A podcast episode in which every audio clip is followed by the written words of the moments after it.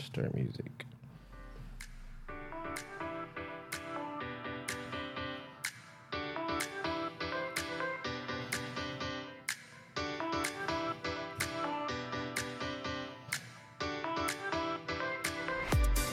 Hello, everybody. Welcome to this episode of Canines Talking Sense. I'm your host, Cameron Ford, broadcasting as usual from out here in Scent City, Las Vegas. And as usual, I'm trying to bring a well diverse group of guests to the show. And this guest is no different, very good, diverse background in training and working with dogs. And without any further ado, Steve White, welcome to the show. Steve, thank you for coming on. Thanks for having me, Cameron. Appreciate it. So, you know, we're kind of doing a redo here for a second, but uh, I want to let the listeners who don't know who you are get to know you and your background and things like that. So, tell us a little bit about you. Well, uh, I'm a recently retired law enforcement officer. I was, uh, um, I had spent 46. I was actually in my 47th year in law enforcement. Most of that time was in canine, starting in 1975 as a military police working dog handler. Then in the 80s, handling uh, a patrol dog in as a county deputy sheriff. Um, in the late 80s, I transferred to the Seattle Police Department. And then in the 90s, I was in canine as a narcotics detection dog handler and a trainer for patrol dogs and uh, narcotics detection dogs. And then uh, I spent two more stints back in the unit as a sergeant, uh, the last of which was where I retired from, uh, spending uh, almost eight years as the training supervisor for the unit.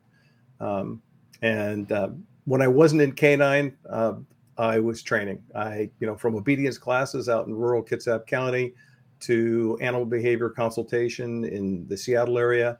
that's where I met my wife. Mm-hmm. She's a uh, she was an animal behavior consultant, and we wound up cross referring clients. Uh, we both did all species work. Um, even when I was a kid, I lived in New York City for from the time I was ten until I graduated high school. And when other kids were um, babysitting, I was walking dogs for a living.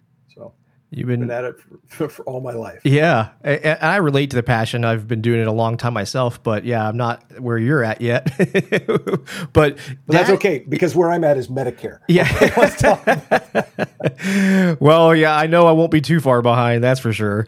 The um, you know, and that's what's really unique for you in law enforcement. You know, you got into what is, I would say it's happening more often now. I, am seeing more and more of the uh, LEO community getting themselves into uh, some form of either you know pet training, nose work, things of that nature. But you've been doing it for a while. That I guess I'm sure had to have made an impact on what you were doing as a cop. How did you how did that transition getting into working with pet dogs and things like that make a difference for you when you were working as a police dog trainer and handler? Well, you know, I started actually I got into law enforcement to work dogs because I wanted to work dogs. And I saw that in the civilian market in the in the showing realm in the sport realm um, there are just a lot of aspects that didn't appeal to me at the time. And then um, I bumped into a Seattle Police canine unit, and I thought, wow, this might be it. Mm-hmm. Um, I was in college at the time, majoring in journalism, and actually not really thrilled with the journalism prof that I had because mm-hmm. he was, uh, you know, pushing an agenda with which I didn't agree. So I just kind of, I said, okay, maybe I'll go give this a try. And uh, a bunch of Seattle police officers took me under their wing mm-hmm. and um, said, "Yeah, yeah, you you probably could do this job, but you need um, to grow up some." I was 19 years old, mm-hmm. and they suggested four polite years of penal servitude um, in the United States military. Mm-hmm. And I went to the army. Um, got a guarantee for MP school when I enlisted, and then got lucky, got selected for dog school right away. So I went straight from MP school to dog school, straight to a duty station, and I was nothing but a patrol dog handler uh, in a garrison situation. Mm. So I mm. wasn't working out in the field. I wasn't deployed uh, as the military side. I, I, was largely a police side, mm-hmm. and I found that I loved both both halves of that. Uh, I loved working with the dogs, and I loved the police work side. They were both um, very appealing to me, um, and I think it's it's fair to say I started actually thinking about working with dogs earlier because um, I got a dog and I started doing obedience classes, and the instructor uh, talked me into going out and uh, playing lost person for the German Shepherd Search Dogs of Washington State. And he was the training director for them at the time and brought me in. And I thought that was really cool too. I really liked it. Um, but he was um, a hard, hardcore devotee of William Koehler's approach to dog training. Gotcha. And that's where I, so that's where I came in. Mm-hmm. And that, mm-hmm. um, that was a largely negative reinforcement based system mm-hmm. um, with a little bit of positive reinforcement at the tail end overlaid. Yeah. Um, then I went into the army and they didn't want any of that. Keeler was like, don't talk to him, let the dog just learn from the consequences. Yeah. And the army was, you're constantly talking to your dog.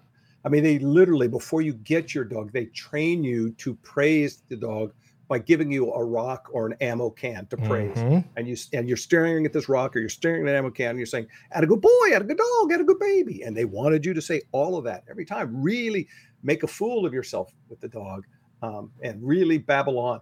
Um, later on, I found after the, my military time, um, working in the civilian realm, I found out there are real problems when you start babbling on, especially mm-hmm. if you're mm-hmm. doing work. So, it, it, and it's funny. Uh, obviously, we had really similar, uh, you know, backgrounds in that sense. I started off.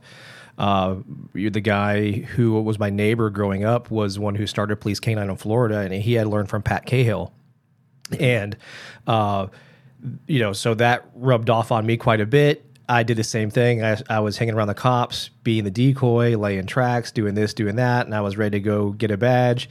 And they said the same thing: you're best going into the military first.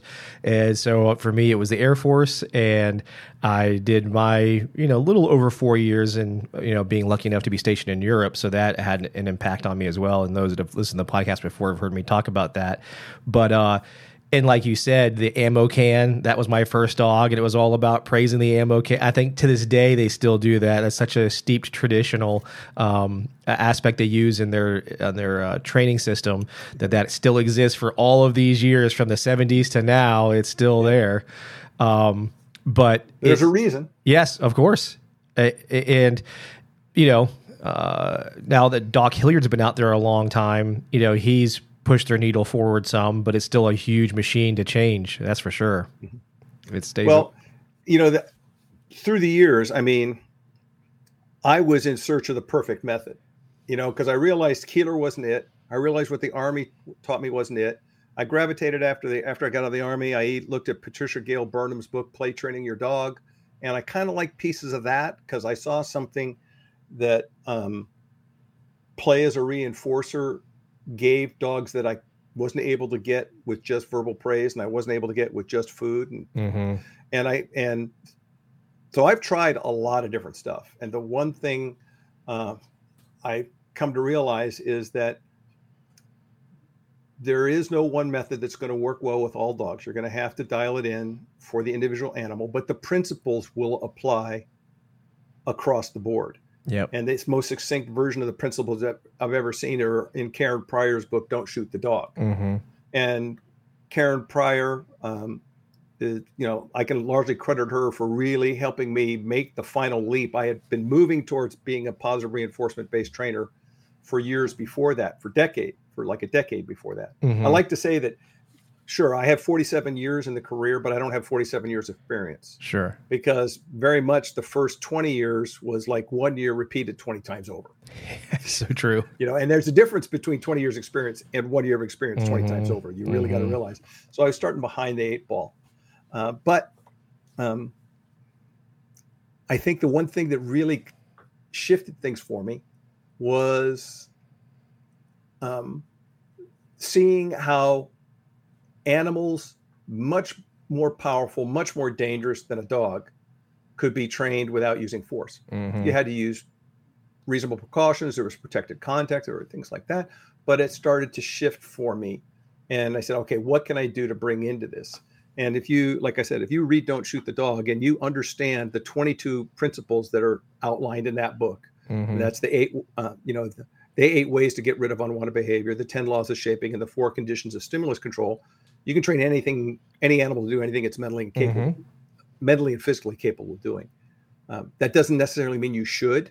I think there's something about finding the right job, the right dog Yeah. for the job, or the Mhm. right job for a dog, Mm-hmm. and uh, making sure that you fit the wrong people. The biggest, the only reason I got to be a trainer is I made more mistakes than everybody else. It same. You know, and that's, um, I think that's what you have to learn. You have to learn to um, harness failure and realize that every every training exercise, every deployment yields information, Mm-hmm. and you're wasting your time if you don't harness it. Yeah. It's about getting the information and then making adjustments based on information, not your feelings about the deployment, not your hopes, aspires, and dreams, not your crushed ego, but actually data, yeah. actual information that's useful. It- and then you can make adjustments. It's so true. I it, it took me a while to embrace that, and then I love sharing that now. Frequently, the message I give as a instructor to many others is embrace the failure. You know, and I really got to see that on display with the uh, SEAL team community when I was out there. That was one of the biggest things that they go through is a set up failure on purpose to learn from and it's it is to put the obviously operators through a lot of stress and then to be capable of understanding the failure and take lessons learned and things like that. But it's very applicable to the dog world and i try to share the same thing you just talked about there which is the importance of that. And i share that now even more so in the sport community um, where you know i think sometimes failure is something they're they don't want to go through because they love their dog so much and the dog is a has been their best friend and their pet and things like that. And um, failure is you know oh i let my dog down or i, I don't want my dog to walk away not get, getting something like this how do you address that kind of thing um, as you've seen it on the sport community side of things Well, I'll tell you, um, it, I bring it brings to mind somebody right now who is just beginning to start teaching the sport community, and I think she's she could have done it five years earlier, and Mhm. the community would have benefited. But that's Kelly Connell okay um, down in uh, in the San Diego area. Um, she's been tearing things up. She, but she's a she's a really good teacher. And she's a Mhm. really good trainer, um, and she's smart enough to know to rely on really good people to help her out. She knows how to apportion work and not try and hold everything to herself in a way that works really well. She gets really good helpers. Um, she gets all kinds of support with her structure. Uh, her husband, Chris Connell, okay. former SEAL, yep. And he's a heck of a trainer too. Um, but I think Kelly's Kelly is emblematic of what I think is going to happen with the the community, uh, the sport community over time, and that is um, they're going to not be driven by an ideology. They're going to be driven by information. And the information they and they get you get better when you learn to get the information in a timely fashion and then make your adjustments quickly. The best trainers I, you know it's like i'm going to skip i'm, I'm going to change subjects. We're sure gonna go go right ahead. out, out of dog training we're going to go to art. Yep. Um, my oldest stepdaughter was always artistic. Crazy crazy creative. Just really creative. All the way up until like eighth grade she would always do art things and it was there. But everything you looked at said wow there's something here but it falls short of what she was capable of. Hmm she you know because we'd always given her paints and materials to work with and she was not afraid to do anything. She just tried stuff. Then she went to a high school where the very first year she got lucky and got put in an ap class ap art class and the instructor said you're going to learn how to use the tools. Hmm you're going to learn skills and techniques because only when you really know how know the rules of the game can you break them. And that's when real art happens. And the same thing is with dog training. A lot of people are busy trying to get creative before they master the skills and next thing you know this thing is a hot mess running off the rails. Yeah. And uh, you know haley in that class she went from uh, com- coming in here as a as a creative very creative person who then went on to winning awards because her creativity was uh, made manifest with really nice technique. Yeah you know a high level of skill. Um, and that made all the difference. And i think um, skill is something you don't you're not some people are born with uh, some natural Mhm. ability with dogs but even that fails. Sure. as soon as you get a dog that kind of goes in a different direction than your inclination all of a sudden that fails. And what what brings you back what saves you is building your own skill set getting Mhm. clean mechanics truly understanding the nature of reinforcement and if timing is the hallmark of a good trainer then criterion shift is the hallmark of a truly effective of a great trainer Yep. knowing what to ask for next knowing what you can get away with asking for next Mhm. that you can where you can push it um, you know you talked about being a trainer of, of others and a trainer and i think um, every good trainer uh, like i was working in a law enforcement organization and operational things when i failed as a trainer it's when i didn't do the, the first thing that is my first piece of work as a trainer and that is to find the edges of performance Mhm. Mhm. to find where things start will look really good and then start to get wobbly Yep.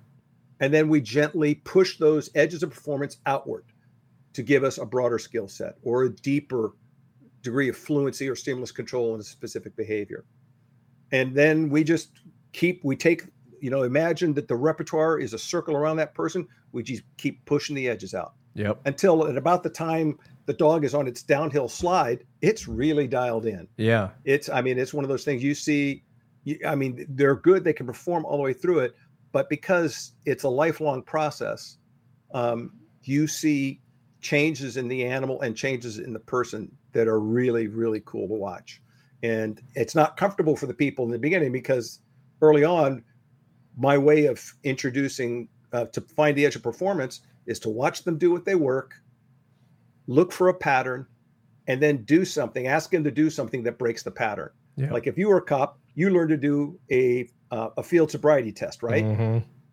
make somebody walk a line Yep. close their eyes tip their head back and touch their nose right Mhm.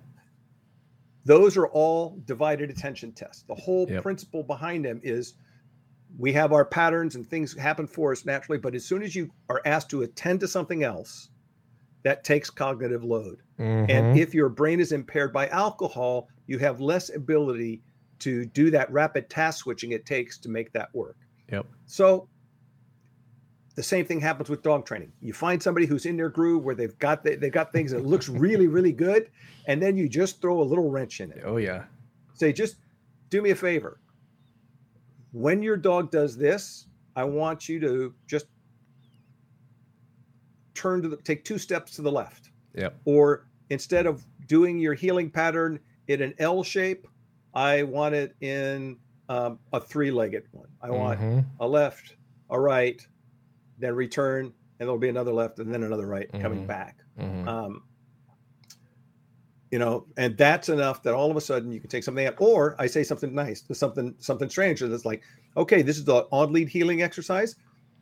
I want you instead of uh, holding your lead in your hand to just drape it over your shoulder. Mhm. Just take that lead, drape it over your shoulder, and if your dog is truly in heel through that whole thing, that lead will stay there. Mhm. If that dog ventures a little farther out of the box, it'll fall off. And then you see people start, as soon as they feel the lead start to slip, they change. they slow down. And then the dog says, I don't know what to do. This, you never, You're acting this." weird. Yeah. Mhm. And then you could, then you can help them identify how much the pattern has controlled the behavior as opposed to the actual stimulus that they're supposed to be attending to, which is Mhm. the cue Yep. and then if they truly understand the behavior it'll all work out whether it's heeling whether it's detection the same thing applies Yes. break the break patterns and you just talked about it i think i saw you doing a uh, a piece on uh, uh, magnetic canisters magnetic Yes. Yes. All right. yes. and you pointed out that they're a visual target Uh huh. and the one thing if you've ever anybody out there is a devotee of bob bailey the one thing Yes. he'll tell you is if the animal's on a visual target you better get it out of there as quickly as you can because the longer they attend to it the more the dog thinks the prop the, the problem is- solving yep. process involves the eyes as opposed to the nose Yes, it's so true, and especially, you know, I share it on the cognitive side of things because the dogs that are stronger in memory and cognition uh, take that to another level. Versus the, and then you know it, it- you can go there's a lot of wormholes What, go down cheat? yeah exactly No, Fi- my wife says I'm supposed to be supposed to be a real, uh, you know, a professional and say that dogs are opportunists yeah who will always try to find the easiest way to solve the problem. yes the, That, that, and I just say no, they're all cheaters. is Every one of them, they will, they will cheat. Why? Because to them, there's no rules. yeah It's just like get it done. Yep, and I have. A, I'll get to that. There's some of the questions I have ahead. The but what you're bringing up brings up the question I was I want to ask, which is the current state of police canine. We'll keep it detection only because it can go really broad when we add patrol to it. How would you rate our current state of detection as far as police canine? And I mean that in the form in the form of training and or certification evaluations. Um, as you probably saw, I, I shared a post in regards to the certification process, but I wanted to hear from you. You obviously done it ev- much longer than I did, but how do you see it, and where do you see, or how should we evolve? So largely, the police canine community does things because that's the way they've always been done, Mhm. and that is a process of that is a um, an artifact of something you alluded to earlier, which there's a rate of turnover within Mhm. the law enforcement community of people going in and out of dog work, and so you don't get the longitudinal, the the historical knowledge of how the things going, and you don't. And, and I, I know this will shock you and your listeners. cops tend to be a little bit of an insular group. What? What? Yeah, and it, part of it's because look, we're not we're not real popular with the general public in many ways. Mhm. There are many people that respect us, and they they they, they, they they're they're fine. But you got to think about it. That what's the difference between a, a firefighter and a police officer? Mhm. And only one of them can can apply force to you. We are Yep. society's arm, Yep. or we were when I was one. Yeah. Society's arm of uh, the monopoly on force. Mhm. Society has said, we are going to do this. We can take money away from you when you drive too fast. We can take your freedom away when you drive drunk. We can take your freedom away. And oh, by the way, if you if you run away or fight from us, we will apply physical force to you in the process of taking your freedom away. Um, that's you know that's not the recipe for having a warm and loving relationship with people. There are a lot of people Mhm. who appreciate the safety and security that is, but they got to divorce themselves from the moment. Even even then, it's I mean it's like my oldest daughter when she was in high school, she was getting courted by the law enforcement explorers and the firefighting explorers. They both wanted her. They were both going after it. Mhm. And then the firefighting explorer coordinator, who had been one of our reserve, uh, he'd been and started out as an explorer, law enforcement explorer, um, and then was one of our reserve deputies. Then he was a regular deputy. Then he was a state trooper, and then he finally went to the fire service. He said, "Gina, it's really simple: firefighter, cop. If you're, if no, co- yeah, firefighter, cop. You're a cop, you're going to work 22 days a month. Firefighter, eight days a month. Yeah. Cop, you work your entire shift chasing calls, and then you're hanging over the shift writing paper. Firefighter, you do your shift and you go home. Mhm. Cop, um, your entire shift is work. Firefighter, hmm, you eat on duty, you sleep on duty, you work out on duty, you maybe do a little your side business on duty. It's all there. Yeah. But the she's but the kicker, he says, Gina, the real thing is this.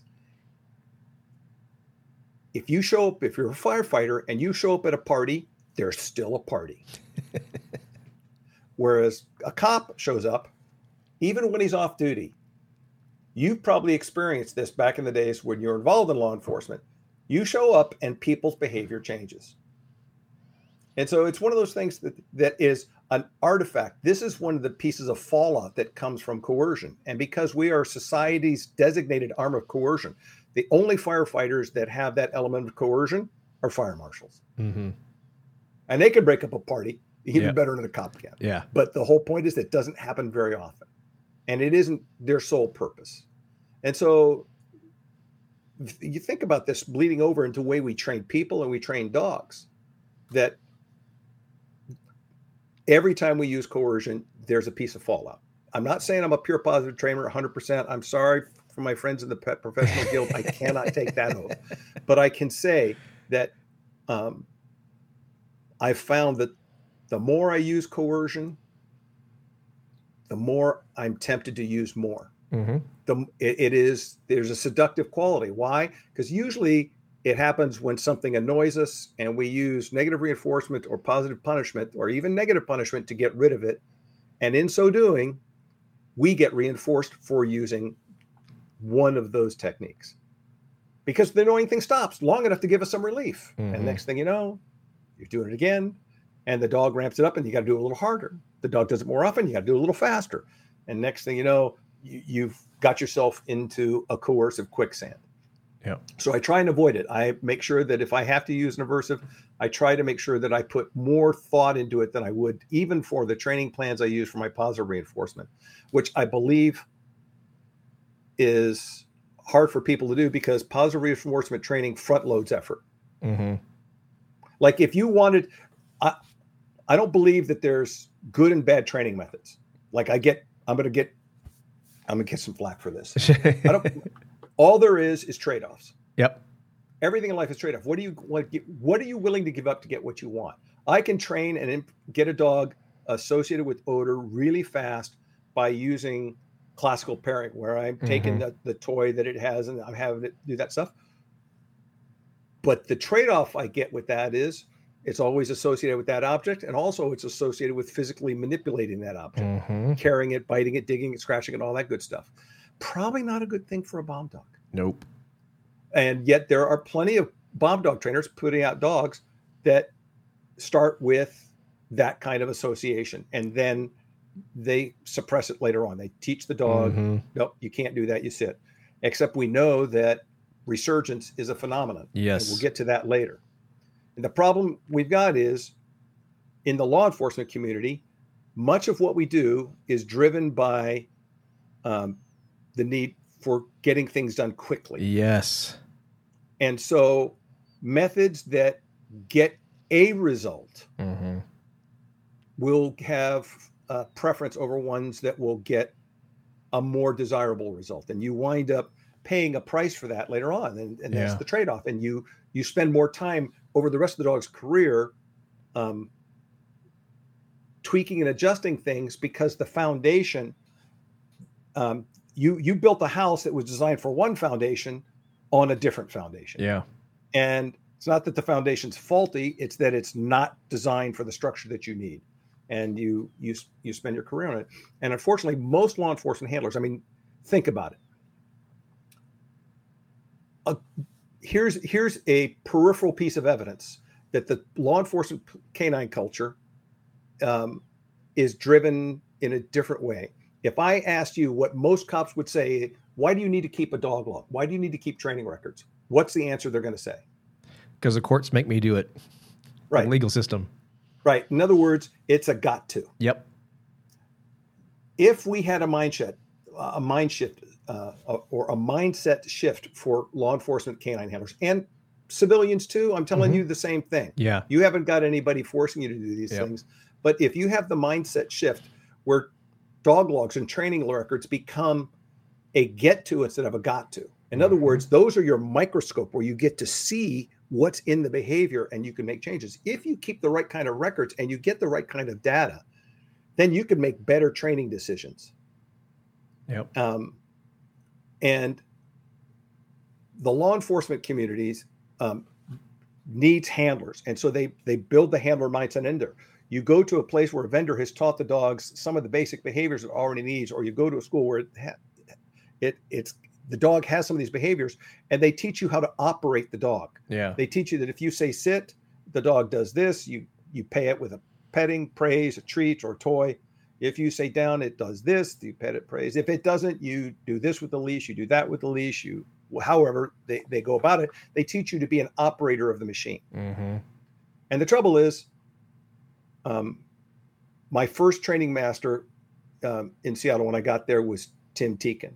And he articulated what I call Teakin's law. And that is that anytime you're with your dog, one of you is training the other. Mm-hmm. And if and the corollary to that law is if you're not the trainer, you are by default the trainee. Mm-hmm. Why? Because the dogs have a way easier of a job than we do. They just have to get the hairless monkey to say good and give them stuff. Absolutely. Whereas we we have to think about, oh, what does the sergeant want? What does the what does the lieutenant want? And what's the chief want? What does the public want? Is there, are they going to see me do this and now I'm going to be in trouble? Um, will there be peace in Ukraine? Who's going to be the next president? Oh my gosh. Am I going to get kicked off of social media? All of these thoughts intrude with our presence with the dog. Yep. And then when we break presence with the dog, the dog knows it. Oh, for sure. I mean, the, if you if you break connection, dog says, "Okay." Yep. Then they'll go ahead and either do one of one of a few things, and one of them is they'll go entertain themselves. Why? Because entertaining themselves at a moment when you need them to work is a great way to make to force you to make it get your attention? Yep. Yep.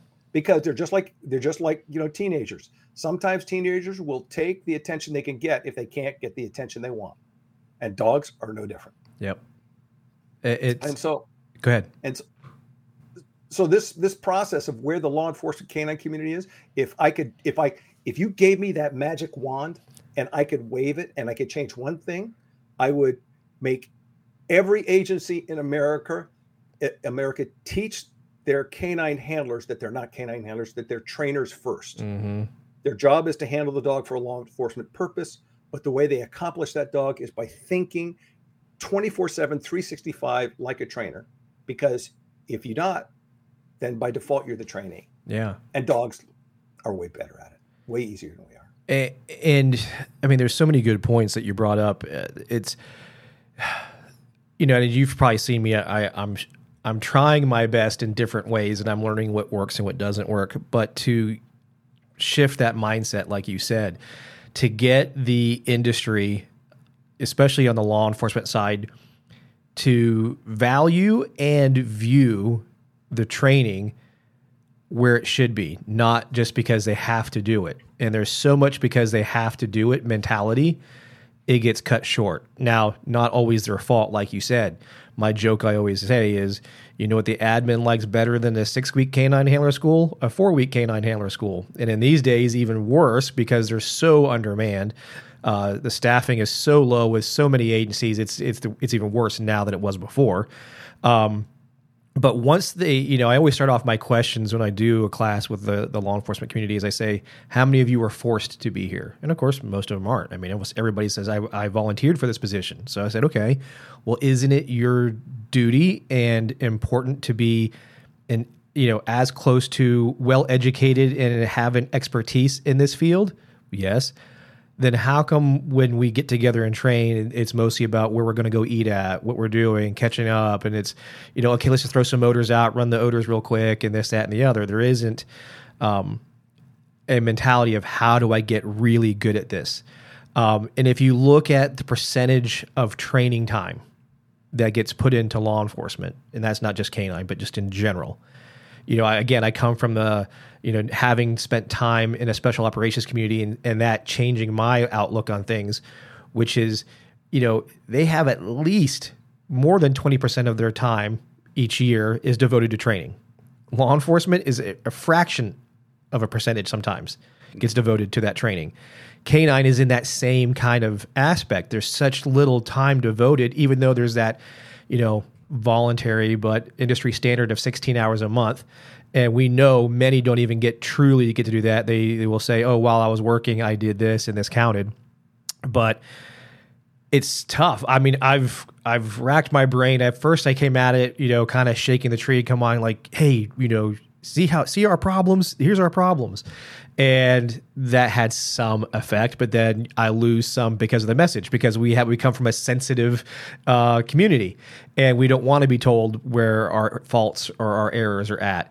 So I've shifted, and I'm trying to now find out other ways to get them to embrace the desire to be better and that will work Well- with some and not others Well, part of the problem is is um, military and law enforcement community, communities, and even the firefighting community, uh, are slow to embrace change for one reason, and that Mhm. is if it's working well enough, Yep. then um, you don't want to change things and have something go awry because that's going to be a problem. Bad things can happen to good people when that happens. Yep.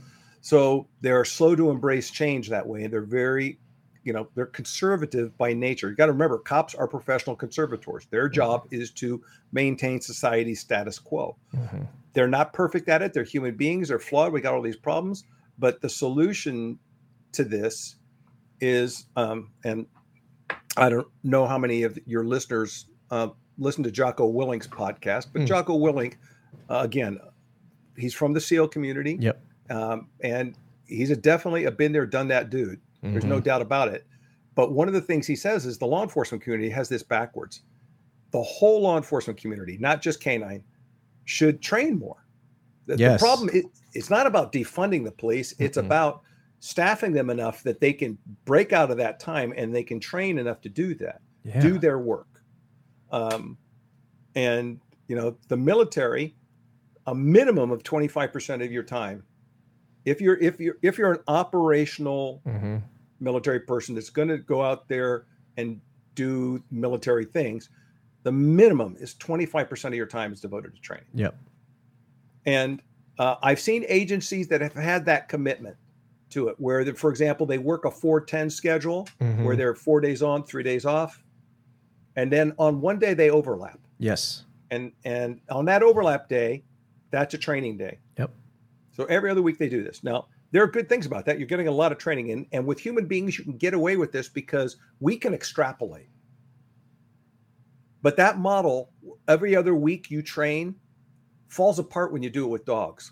And this is what drives me crazy about some of the training systems that some law enforcement agencies are using, where they get together every other week. In Mhm. other words, you take your squad of 10, 10 officers, A squad, B squad. A squad, you show up at the local high school um, at a football field on the first and third Saturday of the month. B squad, second and fourth Saturday of the month, you show up. Well, your five guys are there with probably another 30 guys, uh, handlers, men and women from other agencies with their dogs. Mhm.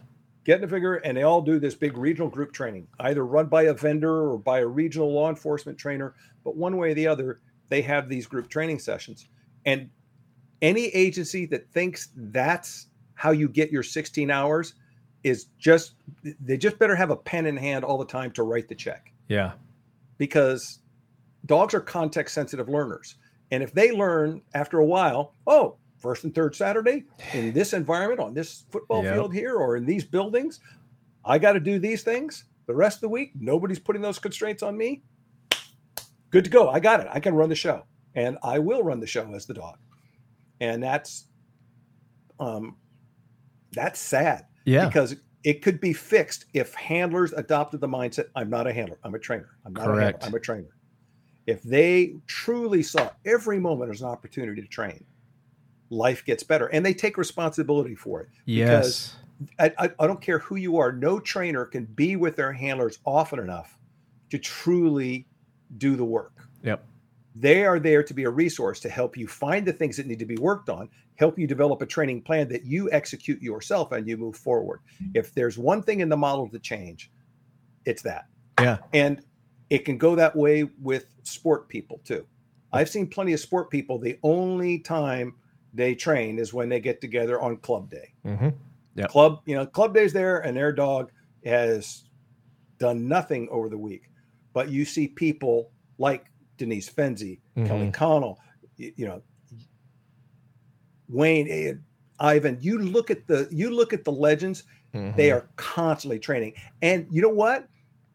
They may not try all the new stuff on their best dog, but they'll work with so many other dogs as Correct. test platforms Yep. so that they can hone their stuff and they can get their mechanics clean so that when they get to doing it with their dog, they got it down. Yep. They're dialed in. So And true. so, so that's there. If you want my rub on the law enforcement community, that's where I think it could train it. And it, you know, if I do a unit audit and I go look at something, first thing I'm going to look at is, is training records. yeah. See where you're at. It, it's you know, first thing is I'm going to see where your performance is. See with my own eyes. You tell me what you do, and I'm just there. I'm Mhm. not there to write the rules. I just you tell me what the rules are. You define the strike zone. I just look and see whether you're in the strike zone or not. yeah. I just call balls and strikes. That's Yep. it. And and the easiest way to do that is watch performance, look at the records, ask them to change one aspect of their performance and see whether things degrade. Yeah. And a real thing that like you would see in operations. Mhm. Like this is really going to happen if you're doing that. Yep. What was so? I mean, I, I, we're preaching to the choir. I mean, I like as, as you see, I try to get that mindset stronger. That we we have to devote so much more to this.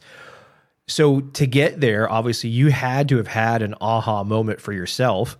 You know, you, you said you started off. I mean, you had a passion for the dogs, um, so that was a major driving factor when you got into it. What was your aha moment to say, okay, obviously I probably should do something different than what I've been taught because there's so much like you brought into this, which is one of the things I'm going to The be sharing. seed was coming- at Lackland, What's that? The seed was at yeah, yeah, 1975 at Okay. Lackland. yeah. I'm I'm going through my first dog school. So, you know, first week they're out there teaching to praise a rock, teaching you how to make corrections on a fence, teach you how to Yes. wash feed pans, how to, you know, oil dog leads, the whole nine yard, everything. They give you all that stuff. And then towards the end of the first week or in the second week, they line everybody up as a squad. They march you over to a kennel. They walk into the kennel and you are instructed. You are the last person in line. When you get to a kennel with a dog in it, you will stop and stand still. Next person in line, you will stand, stop and stand at the next kennel with a dog until everybody is at a kennel in, with a dog in it. At that point, the instructor will say, "Left face, meet your Mhm. dog." That dog was Astro. Okay. Um, he was a little. I at, for years I've said he was a coyote looking thing, but he was probably one of the early Malinois test dogs. Sure. One of the ones that they the military told the, the Dutch they're a little small for our taste. They're feisty, we like that, but they're a little small for our taste. Um, but here this little orange thing was sitting in this kennel, and all these other guys had these big German shepherds. It looked all cool. And here's this little orange thing. And after a while, they said, Go in and meet your dog. And he's like looking at me, cocking his head, but he's not going to do anything. So I'm sitting in there and I say, I go in there. And if you remember the kennels at Lackland, Yes. I go in through the kennel, button hook to the right, and there's the the, the doghouse is raised up concrete Mhm. floor, and I could sit on the edge of the doghouse. hmm So I decide to let just sit there because as I walk in, he just starts pacing around. And he's pacing back and forth and back and forth. And I'm sitting there watching him. And and at first I go, wow, he must be like sore or something. He looks stiff. Yeah, you know, you know, I expected him to move with a little fluidity, and he's like, uh, uh, uh, with every step. hmm But I'm like, well, well, maybe, like I said, maybe he's a little sore. Rough trip in from wherever he came from. Who knows? And I didn't know the significance of the music at the time. But as he was, because this was 1975, so it was before anybody ever heard this music, I'm sure. But as he's doing laps around the kennel, I hear this.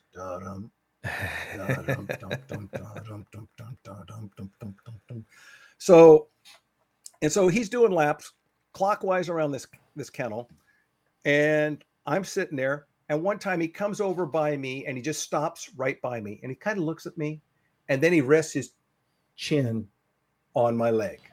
I go, oh look, he wants to be friendly because I didn't know anything. Yeah. So I start to pet him. Immediately, his head's up and he's back dum, dum, dum, dum, dum, dum, dum, dum, making these circles.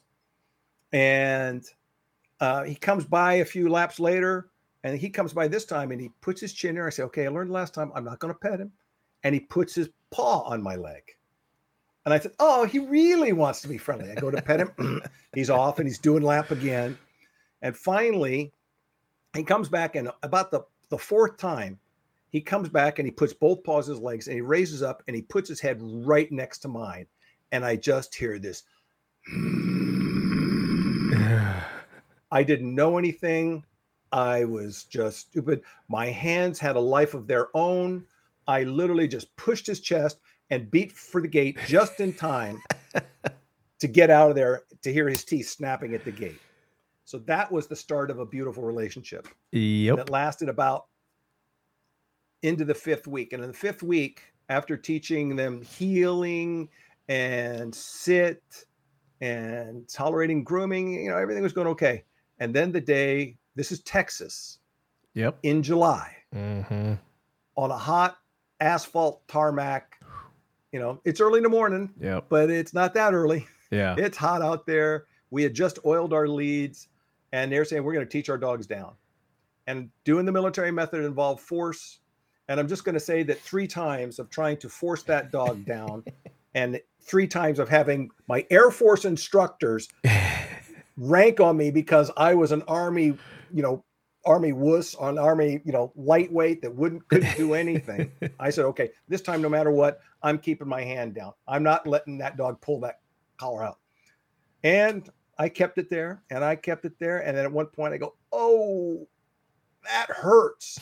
and I couldn't, you know, get my mouth out of his hand. I start to make the correction. And uh, the instructors are screaming at me, white you army, fill in the blank. Yeah, yeah, yeah. and then they go, oh, look at the blood. And I was just bleeding all over the place. My hand swole up like a weather balloon for two weeks. Mhm. That put me back. I couldn't, you know, couldn't go back and join that class.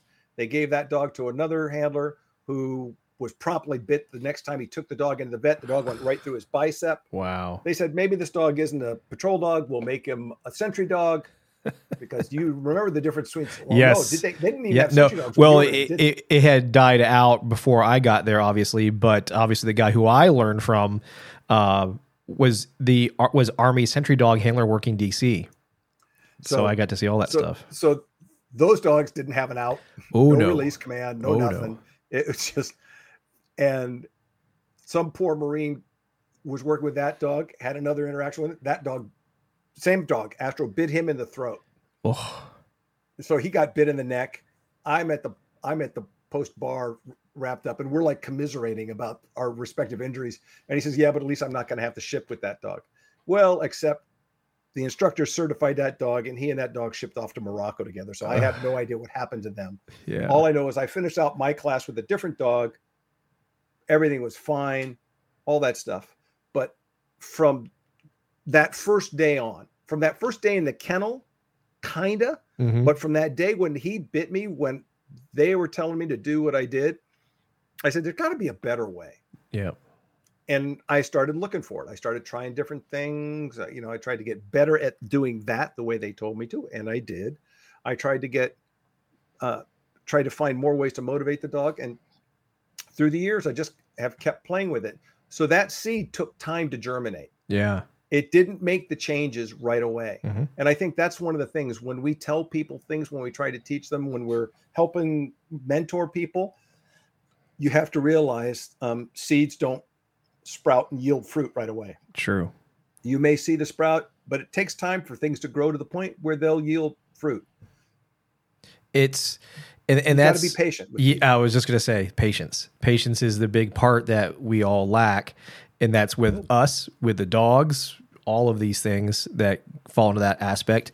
The you know, eh, so obviously you know, just like you, you know, the seeds planted in my life, just like you just kind of described, a similar situation, military, and so on.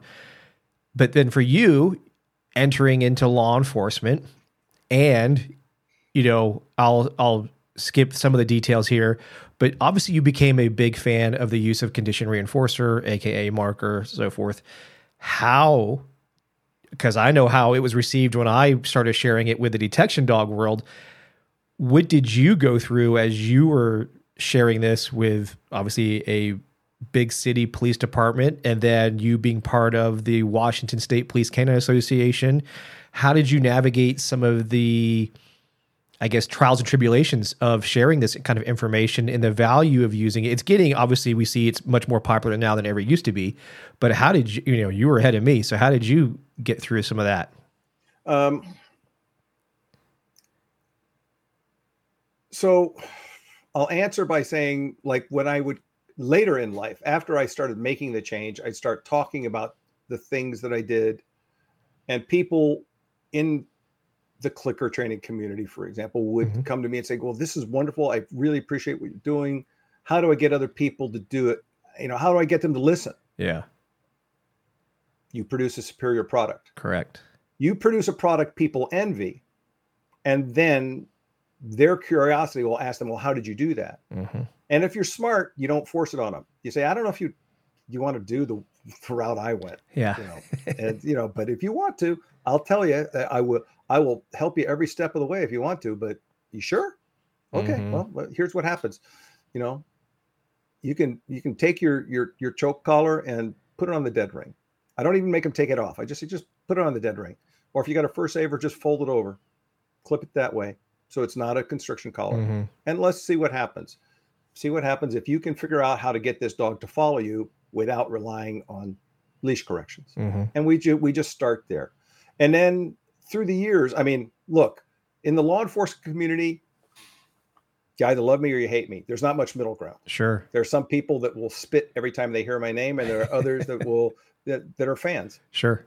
but there's not much middle ground um, even within my own units when i was supervising there Mhm. would be some that, that and you know that's that's part of it That's- and that I is the nature. adopt what i call the sw sw sw sw mindset Uh-huh. mindset, which is some will, some won't. So what?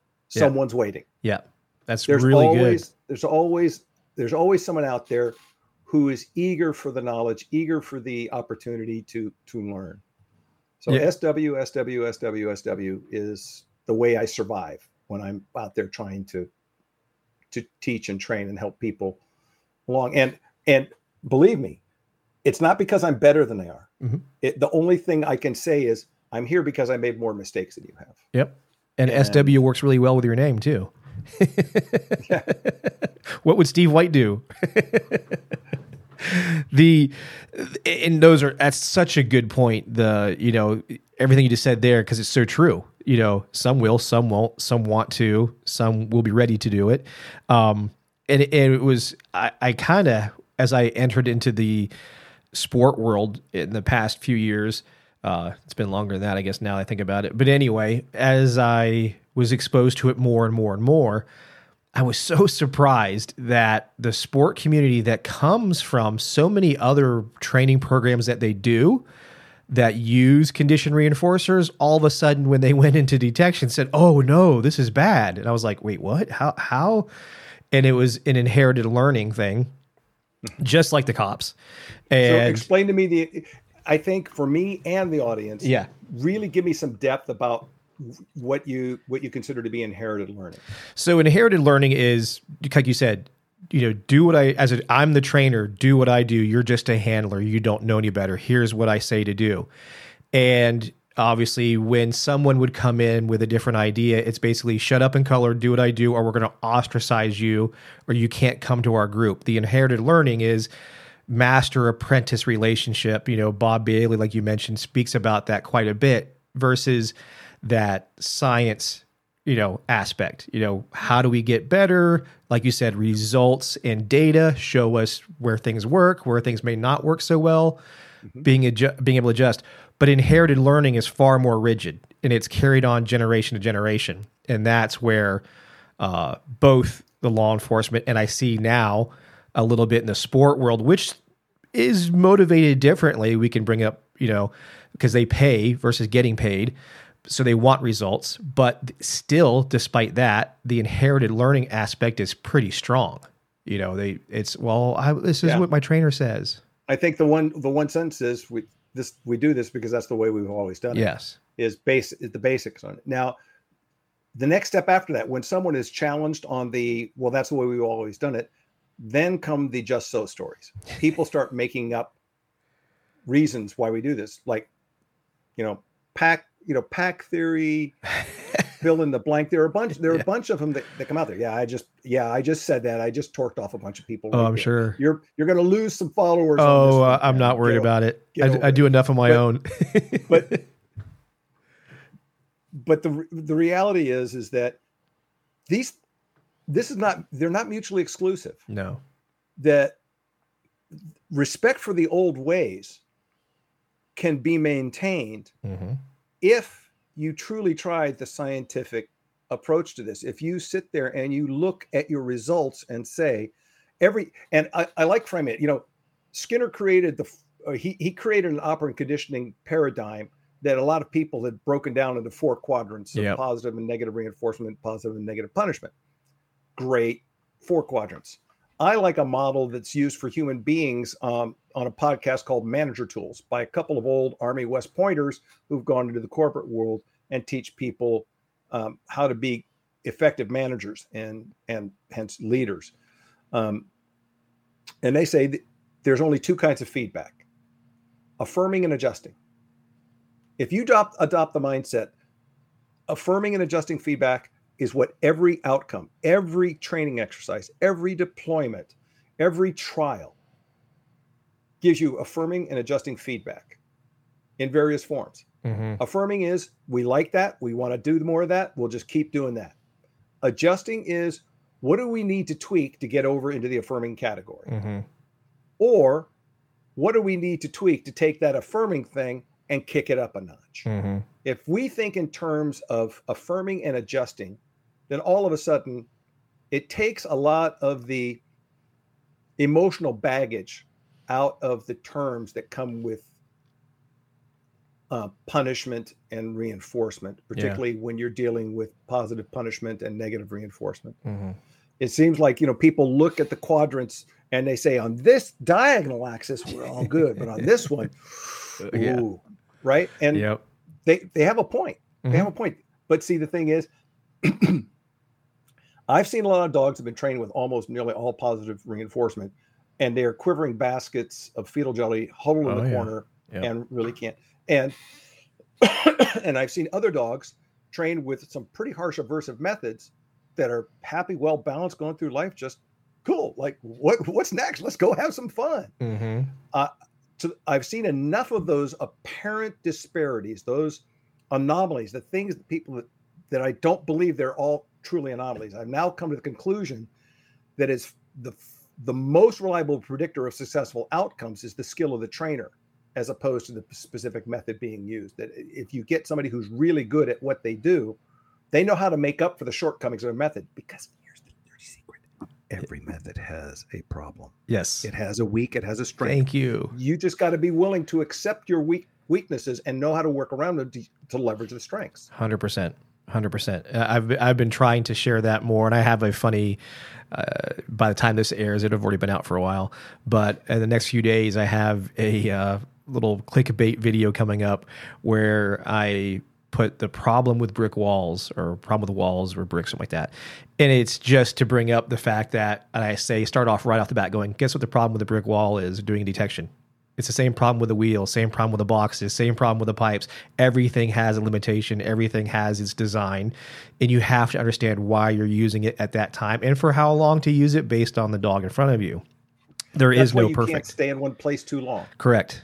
Correct. And it, it's not just in the foundation. You stay in one place later on. How many people uh, like some of your pe- some of your listeners, I'm sure, have been in the obedience world long enough to hear about the six week plateau. that like at week six of an obedience class, all the dogs hit. You know, these, these dogs hit a plateau. Mm-hmm.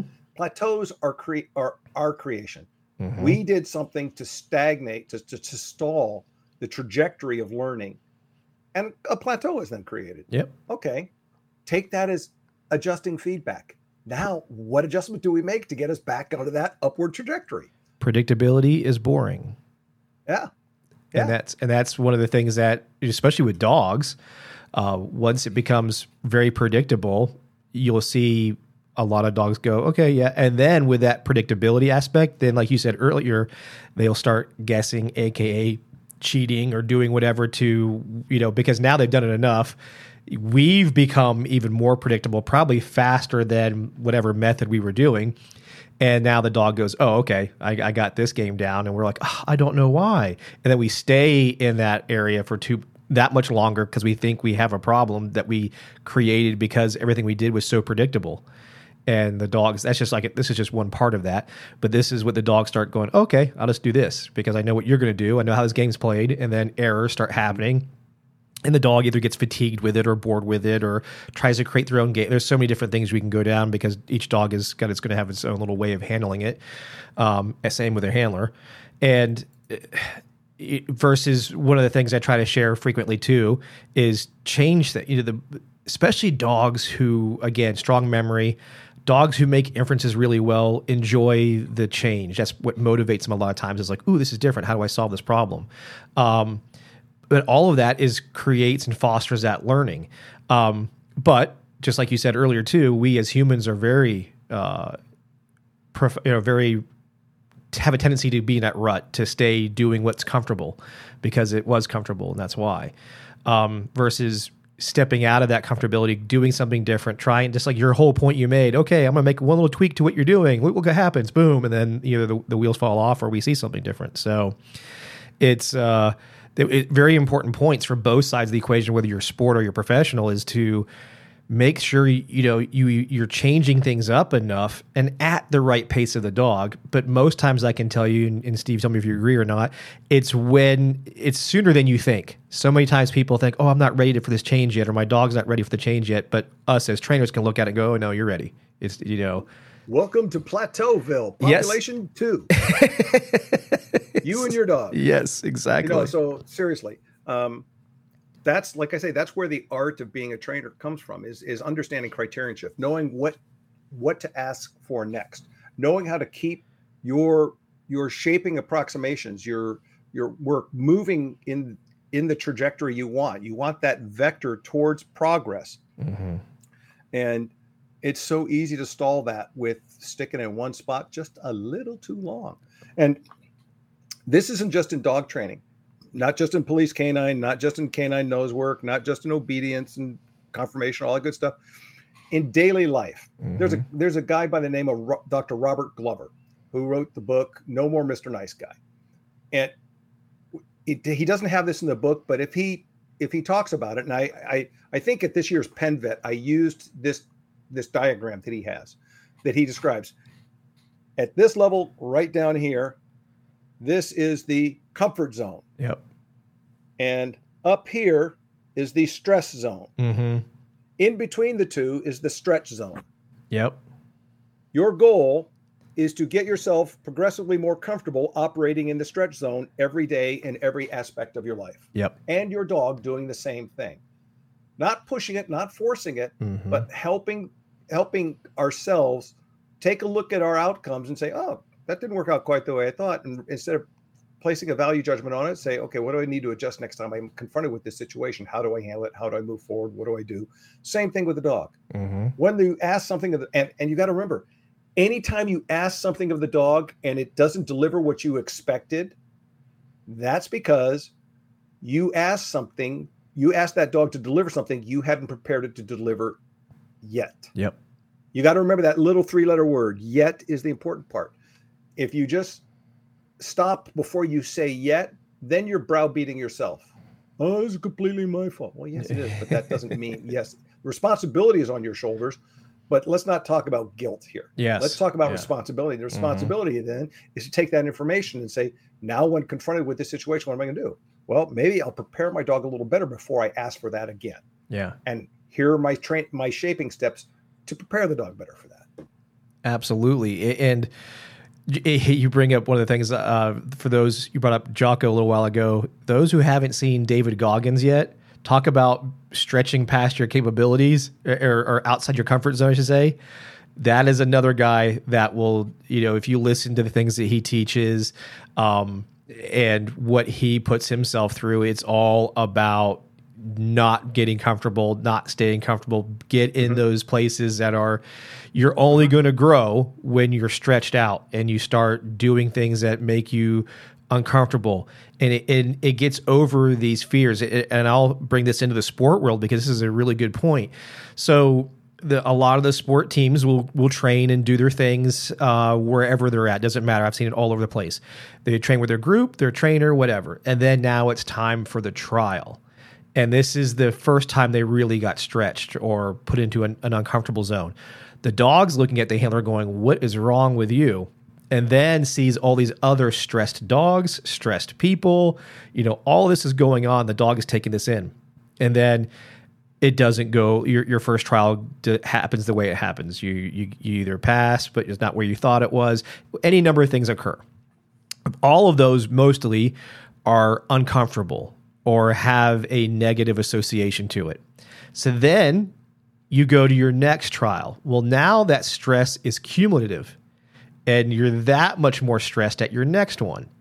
And you wonder why training goes so well or the little uh, you know you guys went you guys tried something new you went to a new place just before the, this trial and it all seemed like it worked really well but then all of a sudden you go to trial and it falls apart again. And so much of that is because of, you know, get, you have to get out of that box. You have to get out, stretch yourself. Self.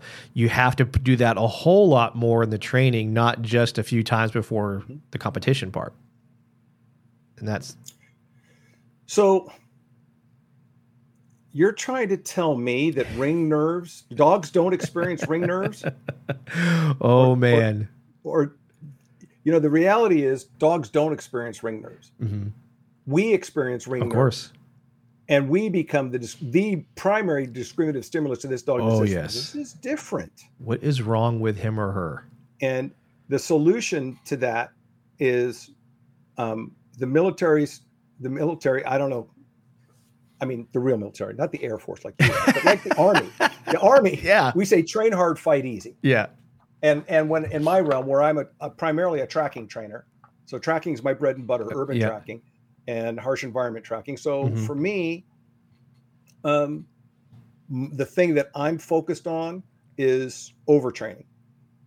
So I try to take the operating environment and bring as many elements of that into the training environment as I possibly can mm-hmm. so the dog is exposed to them. Yep. And then I try to amp that up and put it on steroids. Yeah. I try to synthetically um, inject stress into the handler so the dog is experienced has experience of their handler smelling and acting in this stressed out way but in a context where the dog can then become successful and it becomes a discriminative stimulus for success as opposed to failure. Mm-hmm. so that both sides both ends of the leash wind up getting inoculated to stress. Yes. And if you want to see the model for this it's an old book like from the 70s or early 80s by Massad Ayoob, um, a firearms instructor who wrote this book called Stress Fire. Mm-hmm. And the basic thing he said is once you learn the basics of marksmanship, which is, you know, breathing, relaxing, aiming, that's sight alignment, and smooth trigger squeeze. Once mm-hmm. you get that, then everything else you should do, you should have something on the line. Mm-hmm. You're going to go shoot with a buddy, and low score buys lunch. Mm-hmm. Um, you know, you go shoot with your neighbor, and you got to mow his lawn if if if he beats you. The whole point on this is to put stress on it, have mm-hmm. something on the line so you got some skin in the game. Yep. Figure out a way to to synthetically create stress. And then at the same time, also separate from this, on the human end of this, because we're the ones that can do this because we actually have a forebrain that allows us to extrapolate and take something and put it in the future, is go through the mental drill of going through a that situation and experiencing it successfully. And it, have you heard about the old basketball experiment, basketball hoop shooting experiment? So they took they Go took ahead. three groups of college students and they brought them all in. They had everybody shoot some free throws and they broke the group into three groups so that the groups were had the same basic average of f- successful three free free throws sh- shot. Mm-hmm. And they told the, the groups, okay, group one, come back in a month. We'll see you. Have a great time. Group two, go home and practice shooting 10 free throws a day. And we'll see you in a month. Great. Group three, mentally practice shooting free throws. But we want you to not just think about it, we want you to mentally go through it. Get in a quiet place, get in a quiet state, go through the feeling of like that. You can feel the breeze on your face because you're playing on an outdoor court you bounce the ball and you can hear that kind of echoey tinny sound as it as it hits the pavement and comes back up into your hand you can feel the texture of the pebbles and where the the seams are in alignment with that you can go ahead and feel that thing as you go up and get it over your head you look at the basket and you can see right through the hoop in between the, the net and you're looking at that spot right behind the forward edge of the front of the hoop and you get there you feel yourself bending down. You feel your hands, the wrist flick as that ball releases so that you impart some backspin, which will help make it more likely to stay in the area of the hoop if it hits. All of those pieces you have to mentally go through. So they're they're bringing in all they're bringing in sight, sound, hearing, probably not taste but smell into this whole thing, trying to get that mental picture as completely sensory immersive as they can so they brought the groups back later on. The group that did the mental practice scored about the same as the group with the 10, 10 free throws a day. Hmm. Mm-hmm. Yep. So this this process has been brought into all sorts of elite level sports right now. We should do the same thing. Oh, absolutely. We should, you know, we should go through this. And um, I do a certification process for some dogs that do some pretty important explosive detection work right now. And I tell the handlers, you know, that when I come by and do a certification, they're stressed out because why? We've yeah. been trained by our schools to have test anxiety. Mm-hmm. We've been t- trained to cram for the test mm-hmm. instead of just living our lives prepared for the test and when it happens. Yep. Stephen Covey calls that the farmer's mindset versus the the school mindset. The school mindset is cram information is in, get through the test, and then purge it. You don't intend to purge it, but it purges itself yeah. so you're ready for the next cram. Whereas farmers, there's no rest. If you aren't planting, then you're weeding. And if you aren't weeding, you're watering and fertilizing. If you're not weeding and watering and fertilizing, then you are going ahead and getting things ready for the harvest. Mm-hmm. If you're not harvesting, then you're now preparing your equipment for the next year's harvest. It is a nonstop cycle. There's always something to do. You're always immersed in this, and you're always staying up on your game in this. The same thing should be done with our with our with our dogs, and you should look at this. You go into that certification and realize the worst that happens if you certification or or your your you know your test for whatever title it is, I lose my certification money. Nothing else matters. Yeah. You know, we but we attach way more meaning to it. But like for these these explosive detection dogs I'm talking about, I say if you mess up on a regular work day, the consequences are way more grave than if you fail this cert. Mm-hmm. If you fail mm-hmm. this cert, you get a chance to retest in a reasonable amount of time. You'll get be offered the opportunity for remedial training make yourself better, and you get another shot to try it again. Yep. No big deal. Yep. You blow it once on your day to day, and a lot of people are going to have a really bad day. It, you know, people can die. Yeah. And so that's why you really need to put test anxiety and stuff like that in perspective. Oh, for sure. And, and you're bringing up something I know is also uh, you've been teaching and talking about a lot more is the poison cues, things that uh, it goes both ways, but mostly starts on the human side of thing. But the the poison cues, and I'll let you kind of talk about that and, and describe it for the, the viewers and the listeners, uh, what you mean by that, and and because my my trainer Natalie, that uh, uh, she actually because of I believe one of the things that she listened to from you is going to go into this a little bit more with some of her classes coming up. But I want to let you talk about it because this is where it came from. Well, poison cues. Um you know, the original research was done at the University of North Texas. Uh, can't remember Nicole's last name, but she was the grad student that was doing this in pursuit of her master's degree uh, under the supervision of Jesus Rosales, Ruiz, who is the PhD director of the Applied Behavior Analysis program there. Um, and essentially, um, they took a dog. It's a pretty interesting thing. So you have to buy a couple of concepts. One is that you can use one cue to reinforce a, a, another behavior. Cues can act as reinforcers. Mm-hmm. Essentially, if you use a clicker, your clicker is a cue to come eat. Mm-hmm. So, in other words, you're using the high probability behavior of eating to reinforce the low probability behavior of searching or sitting or heeling or whatever you, are training. Thank you, Dr. Premack, for articulating the principle about behaviors with a high probability of occurrence can reinforce behaviors with a low probability of occurrence.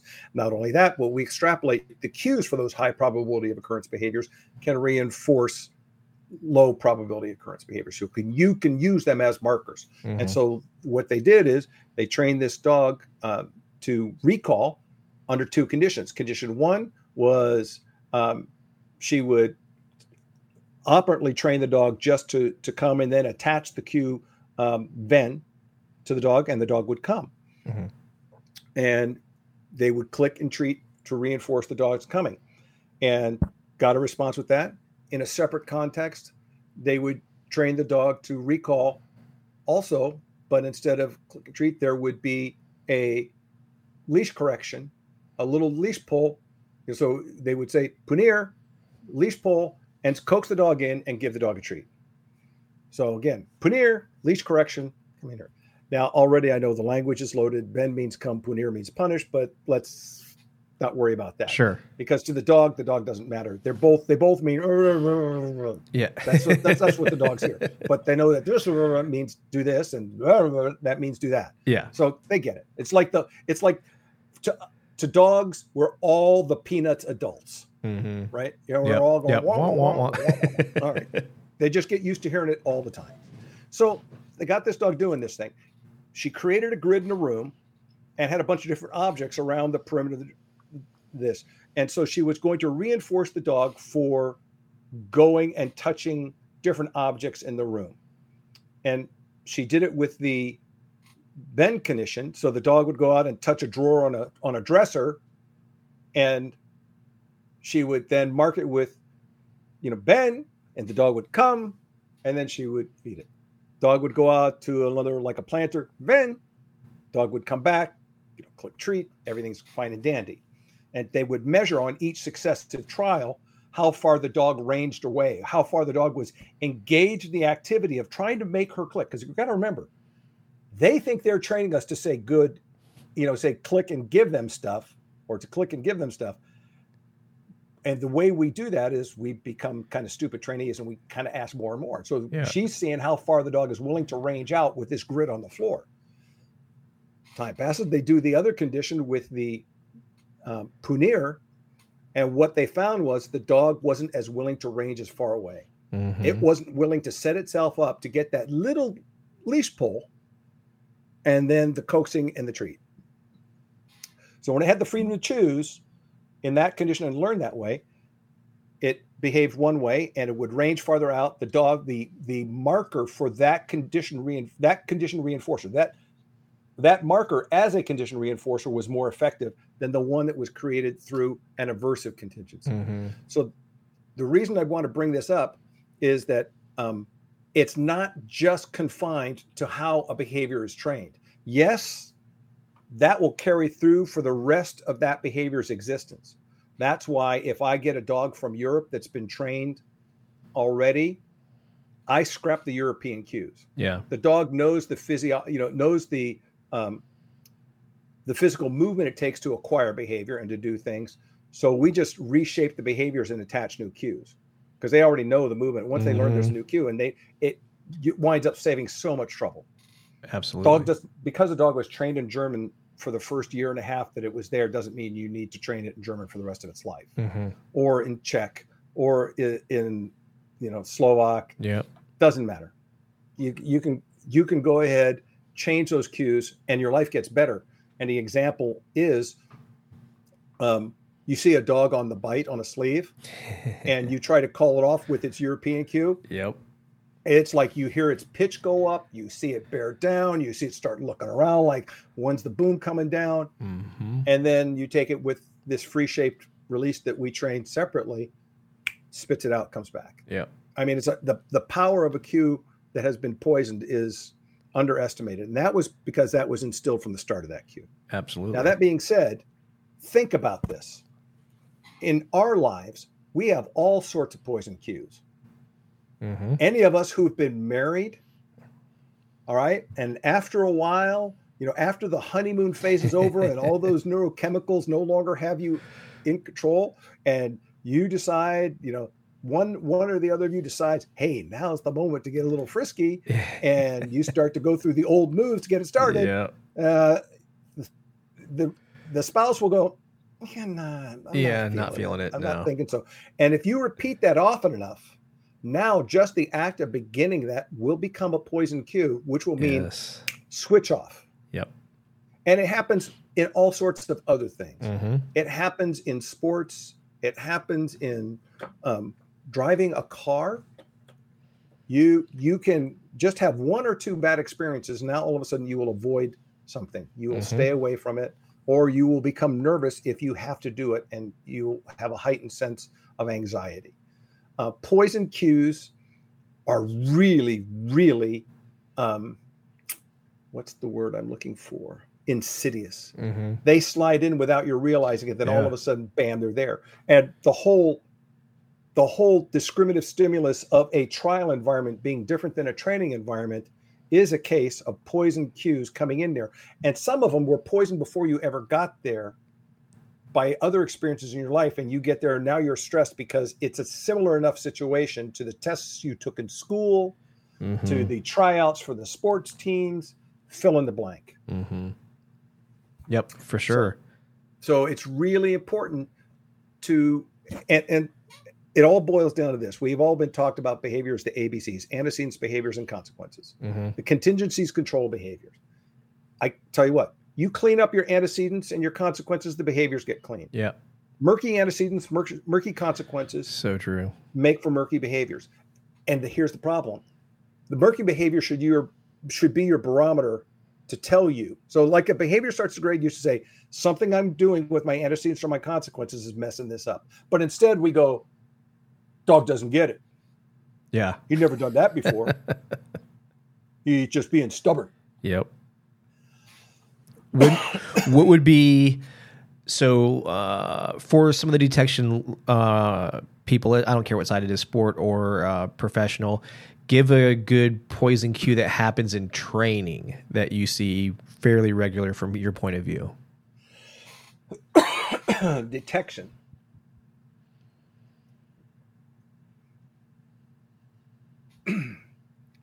Well, a big one Mm-hmm. is getting the toy back. Yeah. Yep. Oh yeah. You know, for dogs that are working for a toy and it's about possessing the toy, and a lot of trainers train, well, I want that dog to want to possess it because that tells me he really wants to do this. Great.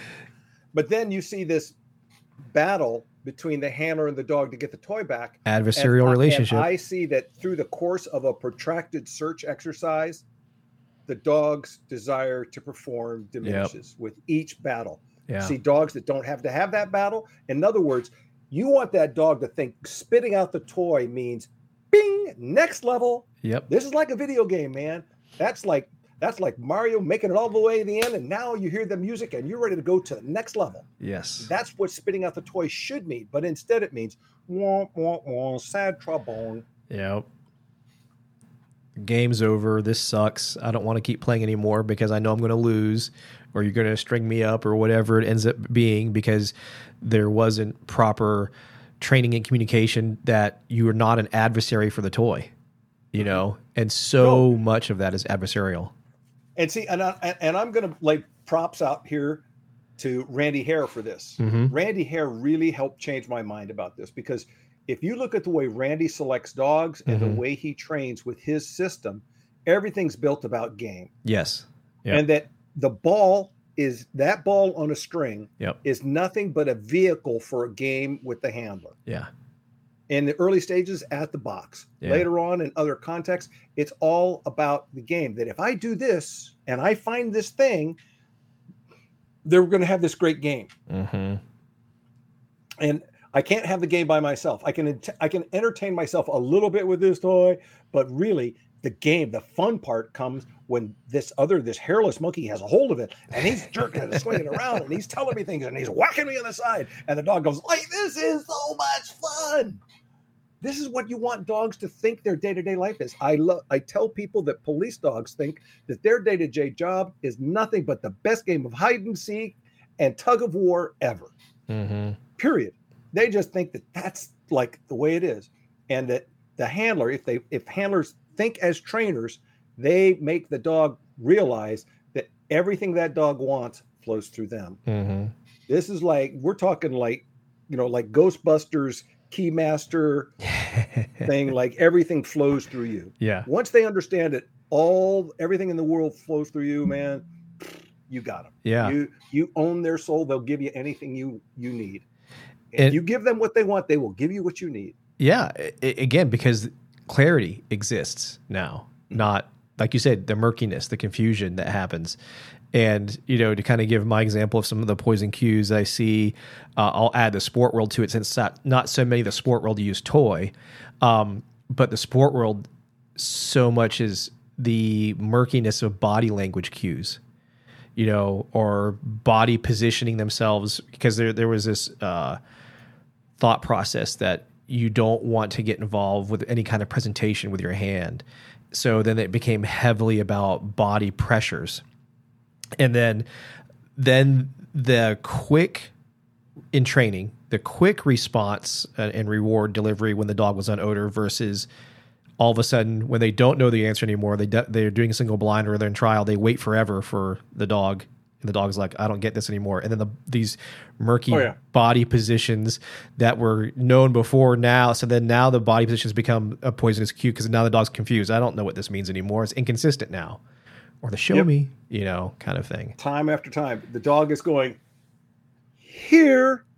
It's right here, and this goes back to our conversation we had. Before uh, you, you had an online. You posted a question about uh, whether dogs, uh, detector dogs, need a trained final response, Yes. or whether people should just learn to read their dogs. And my response then is the same thing I'm going to tell you now. It's not an either or question, bro. Mm-hmm. It is a both and Yeah. things get better when you have a really good um, trained final response Yeah. and somebody that knows how to read their dog's behavior For sure. Absolutely. And most systems I know of, I, we're one of the few in Seattle I know of that as a part of our curriculum, we have a seven step or an eight step process for teaching people how to read their dogs. yeah. And the nice thing is it's simple, it's elegant. Really, you're only looking at eight things and that's it. But when you break it down, you can get a degree of granularity that's unbelievable. And you can leverage it like Six Sigma to really figure out which are the most um, e- effective signals that the dog gives you about when they are in or out of odor. And knowing when they're out is as important or more Yes. important as knowing when they're in. Yes. So true. I, I bring up one of the biggest things I, I like as an evaluator or a judge in sport is when I can see a handler be confident walking out of an area and telling me nothing is there, that tells me they actually know and trust their dogs. Yeah. Because it's so much harder to do that than it is to go, I think there's something here or there's something here. Because we both see it all the time. Well, I saw some change over. You know, they don't ever want to say there's nothing here. That's a very Yeah. hard thing to do. You know, and it's funny, you can hear it in the you can hear it in their voice too. Yes. You know, the difference between alert Yeah. and alert. Yep. Oh yeah. No, the uh, one of the other questions. Um, this was this one's from Natalie. She wanted me to ask this one for you.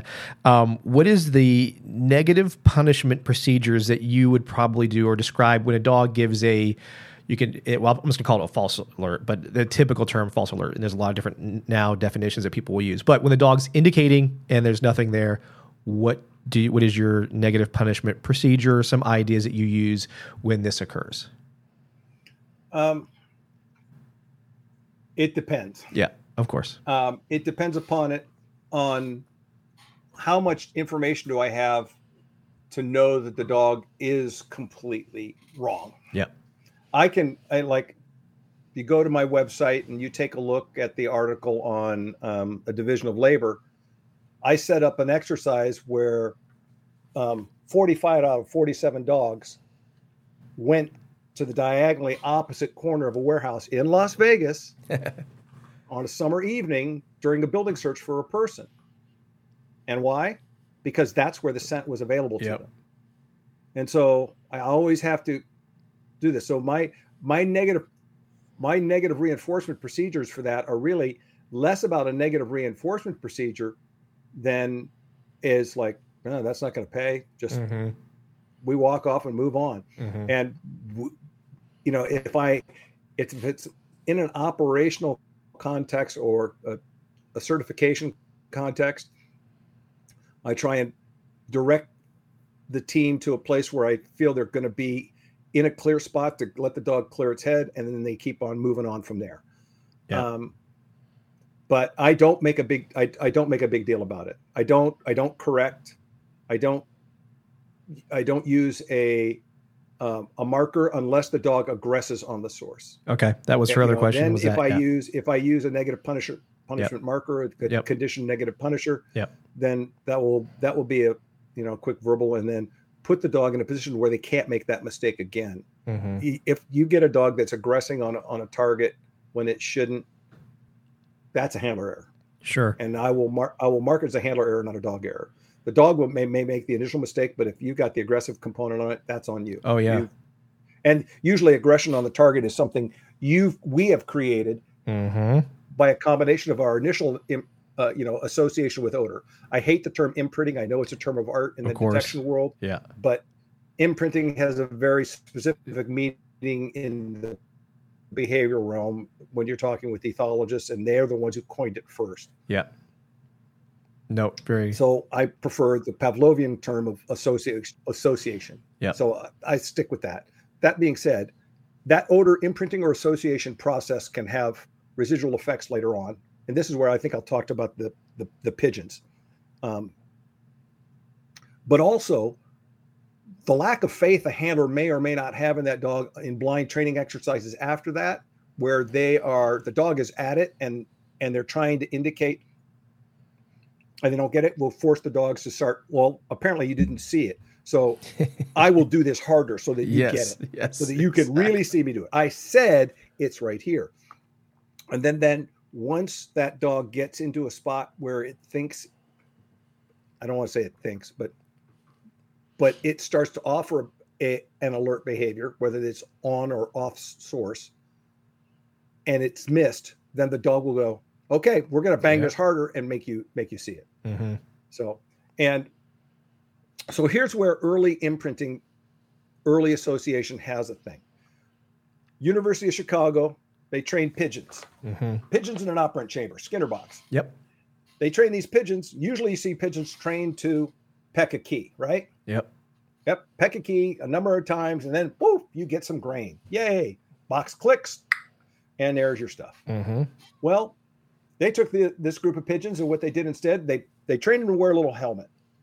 They put the little helmet on the pigeons, and then instead of teaching them to peck, they trained them to tap their head against the wall, head banging.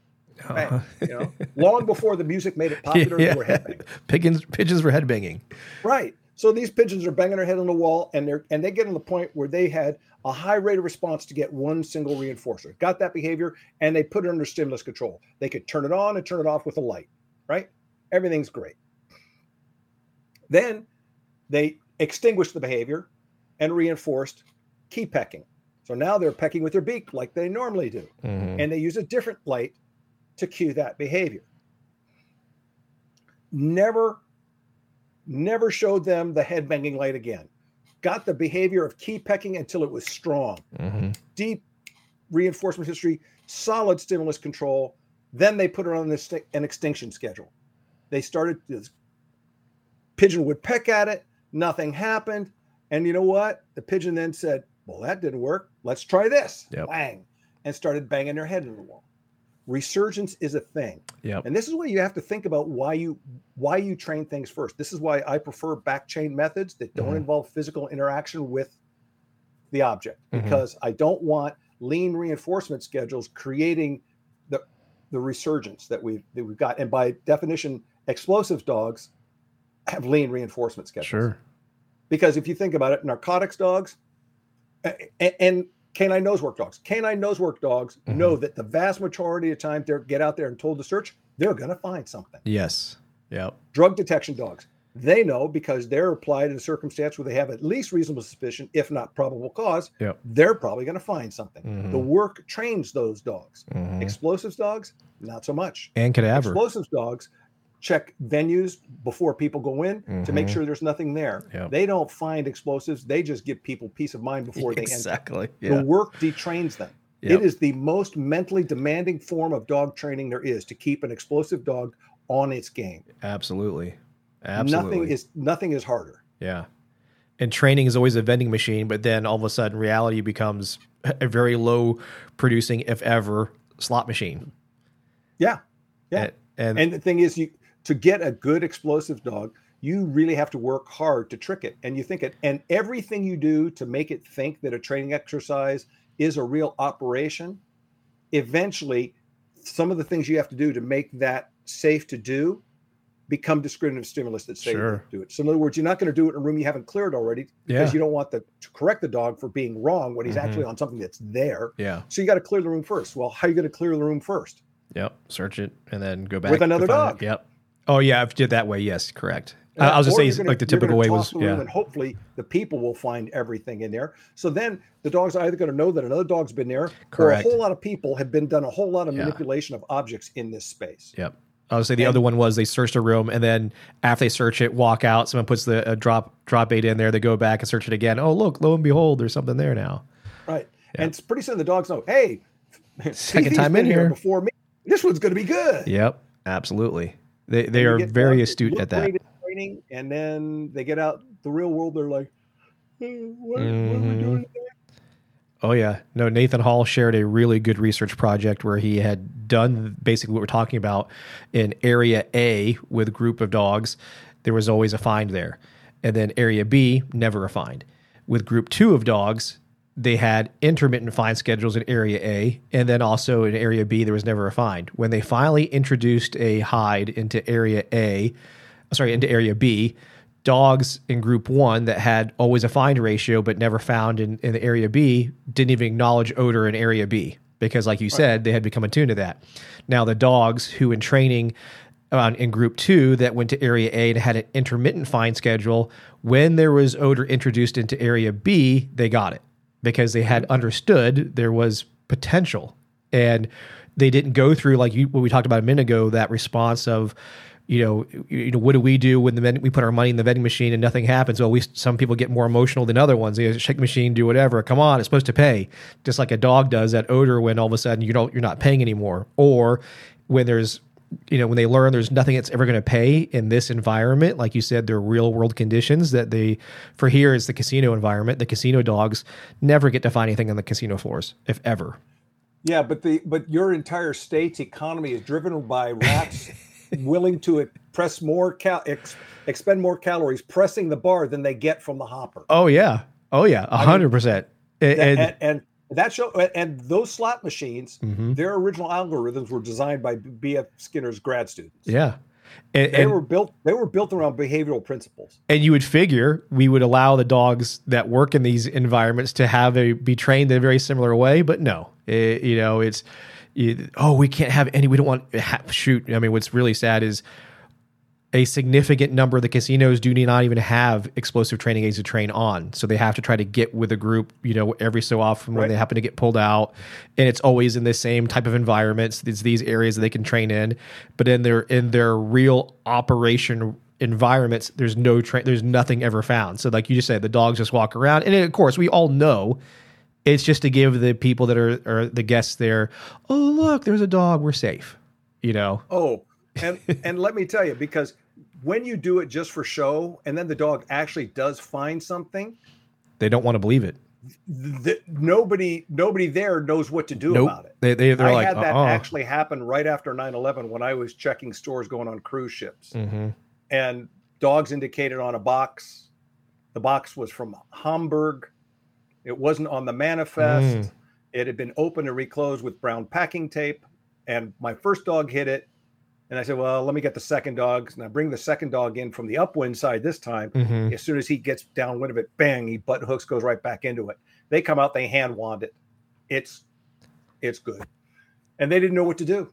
I Yeah. told security, and security apparently came out, and then they had the longshoreman, hey, take your forklift and pick that one up and go take it all the way down at the other end of the dock by the bow of the ship. Meanwhile, when they're trying to figure out what's going on with that thing, they leave it there. My dog hits on another box, same brown packing tape Mm. from Hamburg, not on the manifest, just like the other one wasn't on the manifest. And second dog hits on it, hand it, it's hot too. They picked that one up and they put it with the other one. And about that time, the foreman asked the forklift guy, What are you doing? The forklift guy says, Well, dogs kind of sat at that one and they told me to move it. That forklift foreman, longshoreman foreman says, We're done. And Yeah. the, everything on the dock stops. Yeah. And then Port of Seattle rolls up with the with their bomb truck. They tape off that dock, which is right next to the Edgewater Inn, where everybody's having a lovely Sunday Yeah. morning fishing from their dock and or from their the deck outside their room. And then as soon as they see the yellow the bomb truck roll up and the yellow caution tape on those two pallets, the the decks at the Edgewater empty. There's nobody there.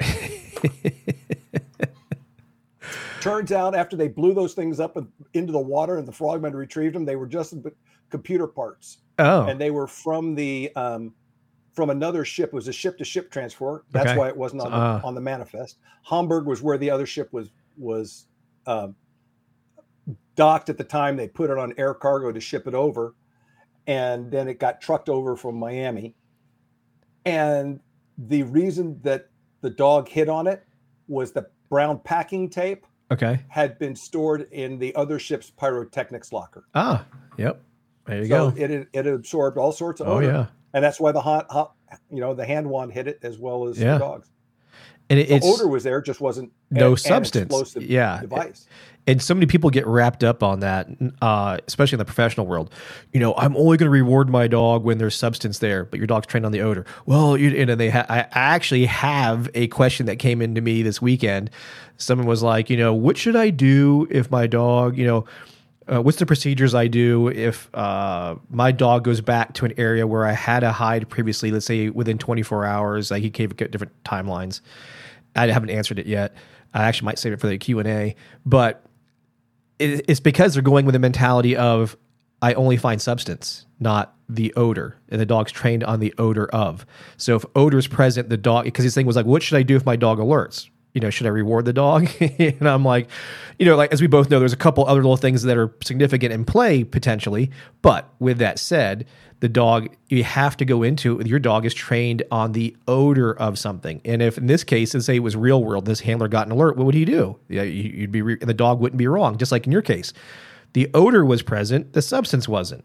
You know, and people there we can go down other wormholes too. People don't know the difference between lingering, residual, and trace. Each one is a different scale of what's available and how much of it's available.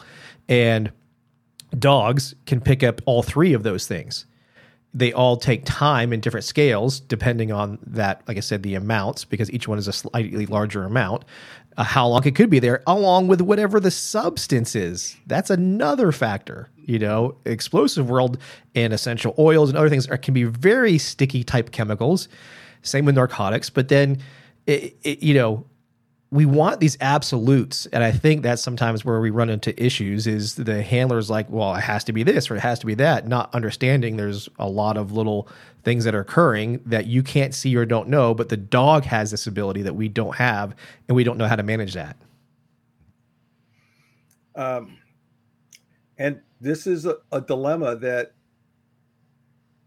you know, especially explosive detection trainers and Yeah. narcotics detection trainers, because the consequences of getting it wrong are so so high. mm-hmm. They're in there, and um, this is why you get narcotics trainers and explosive detection trainers biasing their errors Yes. in different directions all, all the time because like for example if i'm a narcotics dog handler the worst thing i can do is have my dog give a false response because now i'm putting somebody's civil liberties at Mhm. risk Mhm. i'm i'm you know i may take away their freedom while we go ahead and deal with this or take away their car their money you, you name it yeah whereas for explosives you bias your dog t- you'd rather have a false than a miss because Mhm. if you have a miss really really bad things can happen yeah if you have a false, well, there's inconvenience associated with it, but at least nobody's getting blown up.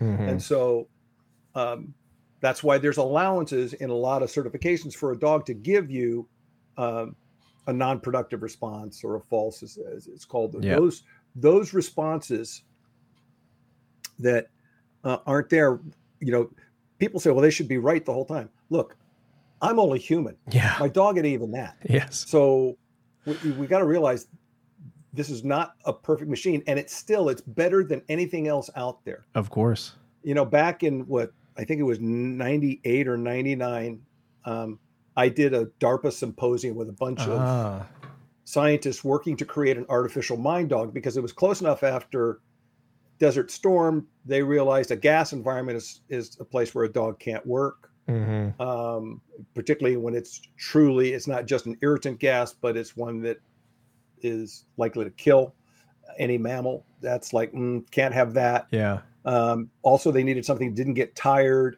and they want to create a robotic dog. And so I'm in this symposium with a bunch of scientists, and I, I I wasn't supposed to be there. They they got all together. Then at the last minute, they said, "Well, you know, the gold standard's a dog."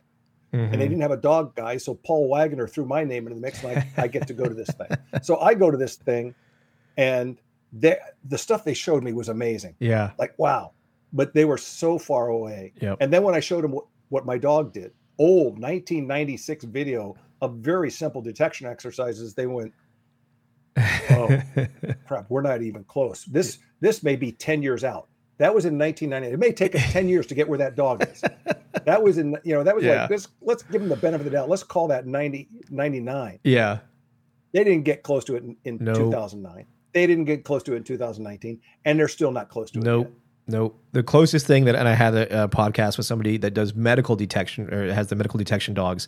Like she said, certain like diabetic alert dogs, they'll probably be out of a job within five years because of the wearables and things like that. But there's still aspects of things that the dogs can detect that the machines can't. So that's one of the closest ones I've I've seen, and I kind of can agree with that. Like a wearable technology can pick up things, but dogs can still be better.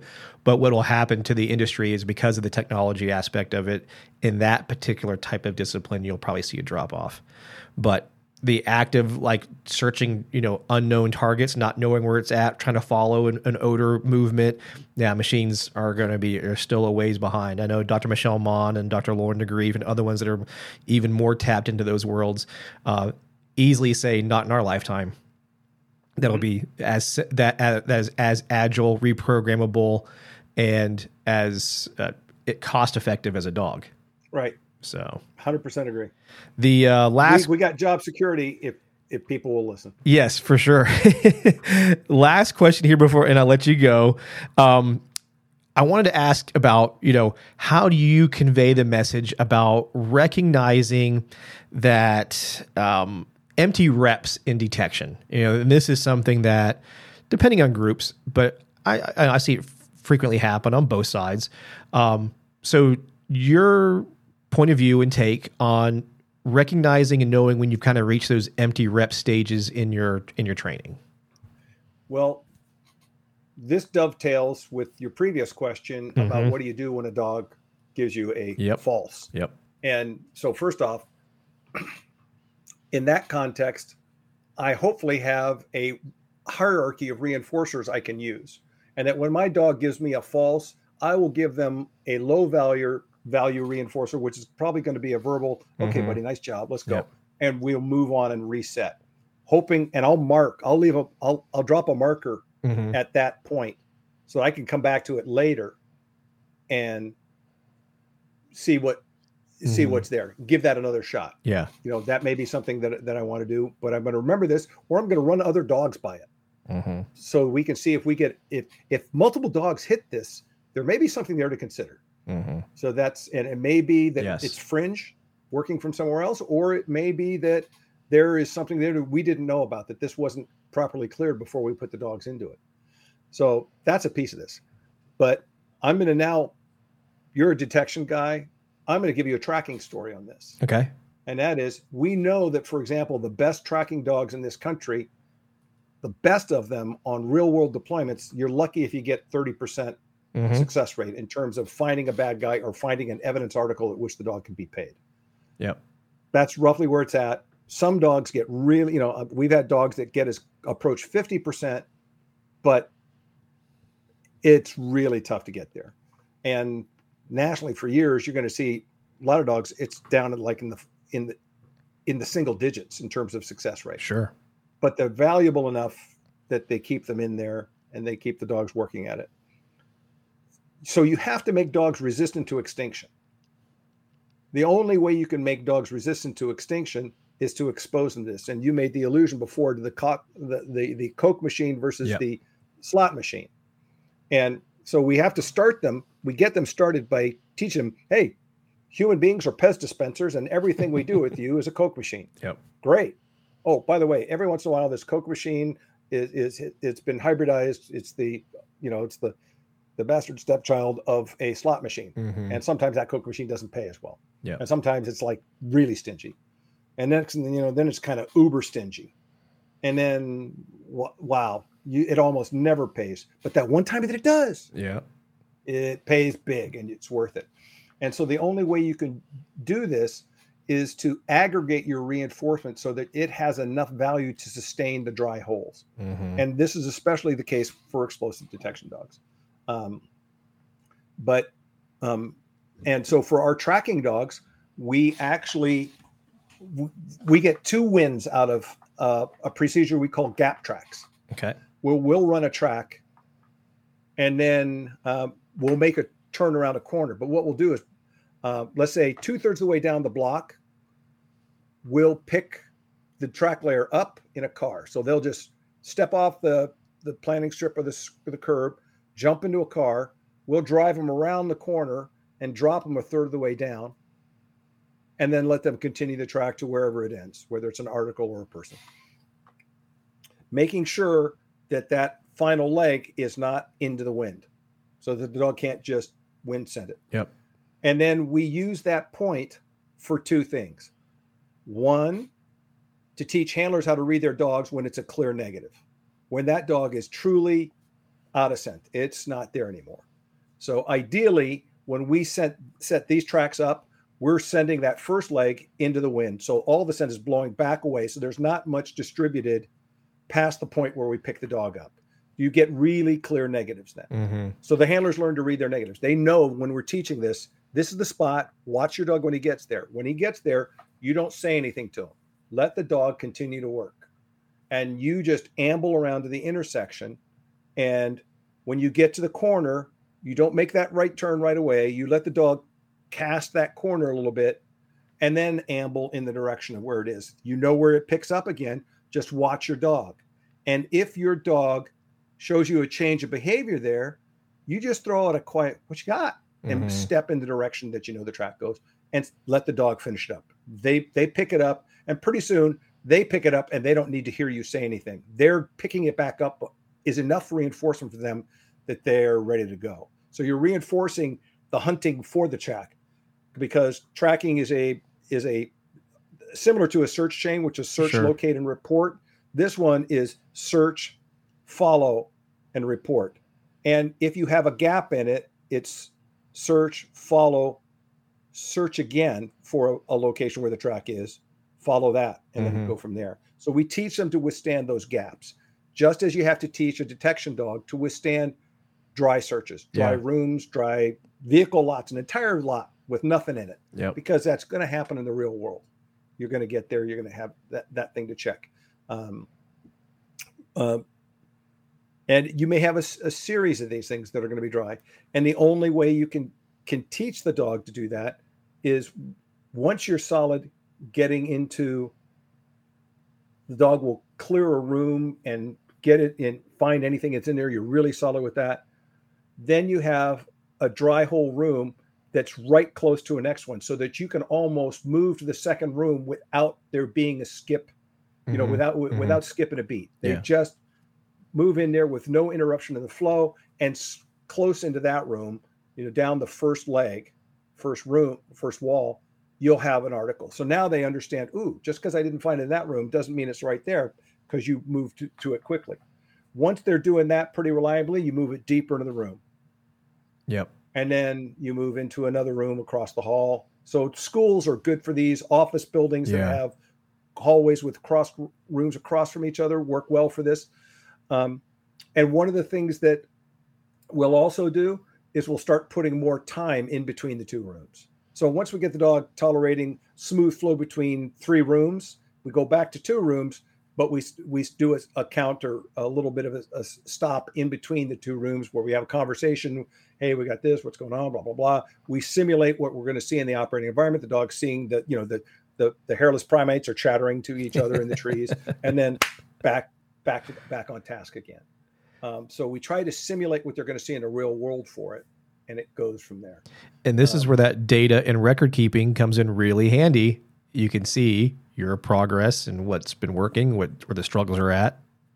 So the my rule is when I talk to handlers about you know their records, like if we're going to lay a track, I need to know the information of what's the distance you're working, what's the delay, what's your reinforcer spacing. You know, if it's treats that are dropped on the ground, it's how they're spaced, or if it's articles, how far apart are your articles on average, knowing that it, it's a range.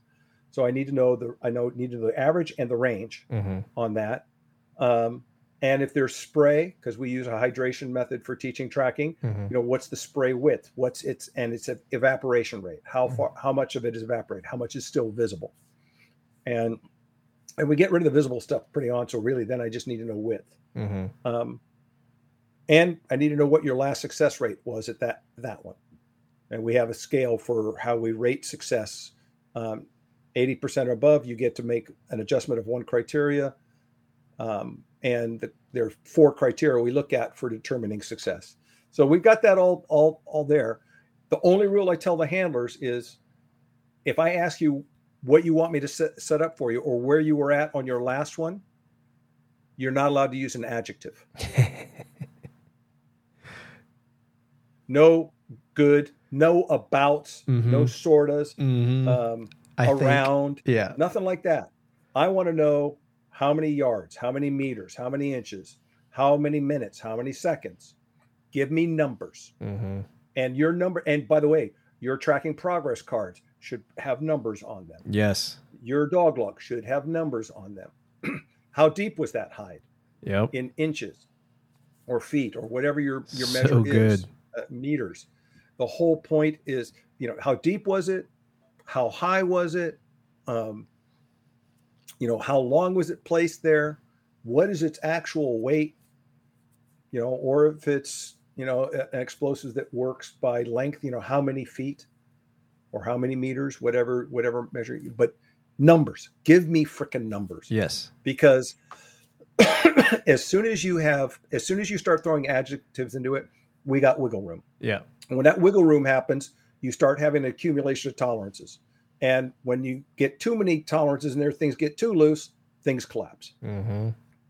Yep. It, and it's, it, and I, you, you, when you were talking there, you made me think of something else. So I end up having, adding one more question to this. Dealing with, you know, the, the obviously the sport world deals with this all the time because it's a, it's a must thing they deal with. But in the professional side, we create it, which is running dog after dog on the same search area.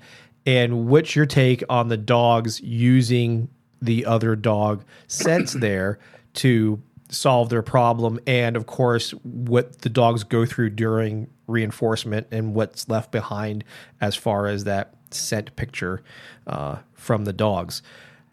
I know what I do, you know, on the professional side of things, but I want to, you know, let the audience hear your point of view on dealing with running dog over dog on the same search area.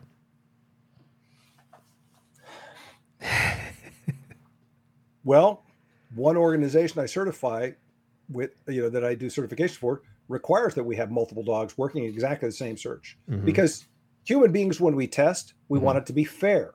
And for us, fair means everybody does the same thing. Yep. And the aspect of fairness in this that they're not considering is the fact that dogs, remember, my wife said I'm supposed to say they're opportunists, but they are instead. Cheating bastards. Yes, that's well, that's what Kenny Licklider Yeah, says, exactly. But, I, but but I say they're cheating mamajamas. Yeah. Because because I've been told that profanity is the tool of the ignorant, the sign of his mind, capable of expressing itself in other fashion. And don't you fucking forget that. Yeah, exactly. So, so what I'm saying is, is that if dogs are going to do that, then you should train for them by having them do that in their training. Hmm If you're going to have them follow multiple dogs, then you set it up and you set your exercises up in such a way that there's a rotation that everybody rotates through at a different point in the cycle of dogs going through a place Mhm. so that it it's fair. Everybody gets to be first, everybody gets to be last, Yep. everybody gets to be next last, and everybody gets to be second, third, whatever it is. But the other thing that, to remember with this is when you train this, also train the dogs that just because a dog's been here and hit this spot doesn't mean that's it anymore. Correct. that you know you can you can set this up have multiple dogs do something but you can take an aid and you can move it. There will be residual there and that's where your low value reinforcer is going to come off but now in a fresh spot that another dog hasn't hasn't hit yet you put something there. The point is is that you have got to try and stay ahead of the dog's effort to find the easiest way to solve the problem Yeah. and the only way to do that is to expose them to if they're you're not going to be able to avoid it in the operating environment, whether it's a trial or a certification or whatever, then you better replicate it in training. Yeah. And that's and you better give them a, a chance and realize that you're running the risk of turning these things into a slot machine exercise. And that, well, I'll just keep pulling the handle on this thing where other dogs have been until I get it right. so it's well and i mean that so obviously when I've judged uh, the different sport organizations and, and the because of this, they have to they don't ever know where they're going to land in this like sequence of dogs. The as soon as you see a dog do let's call it the false, obviously gives that indication to a location that's nothing there, it's a distractor. Then all of a sudden the increase of dogs doing that at the same location after that increases. Like the next dog or next few dogs are all really interested. Now, what's really cool though is many of the dogs actually won't give whatever their trained indication behavior is, or you know, obviously the sport world is. They'll have to change of behavior. Yeah, I was gonna say that would change the behavior, but some of the handlers read that as the alert because in the sport world, the alert isn't as uh, prominent. But in any case, but the handler who's already nervous because they're in a competition sees that change, and then the dog gets brought back to it twice or three times. The dog's like, okay, well, here's this.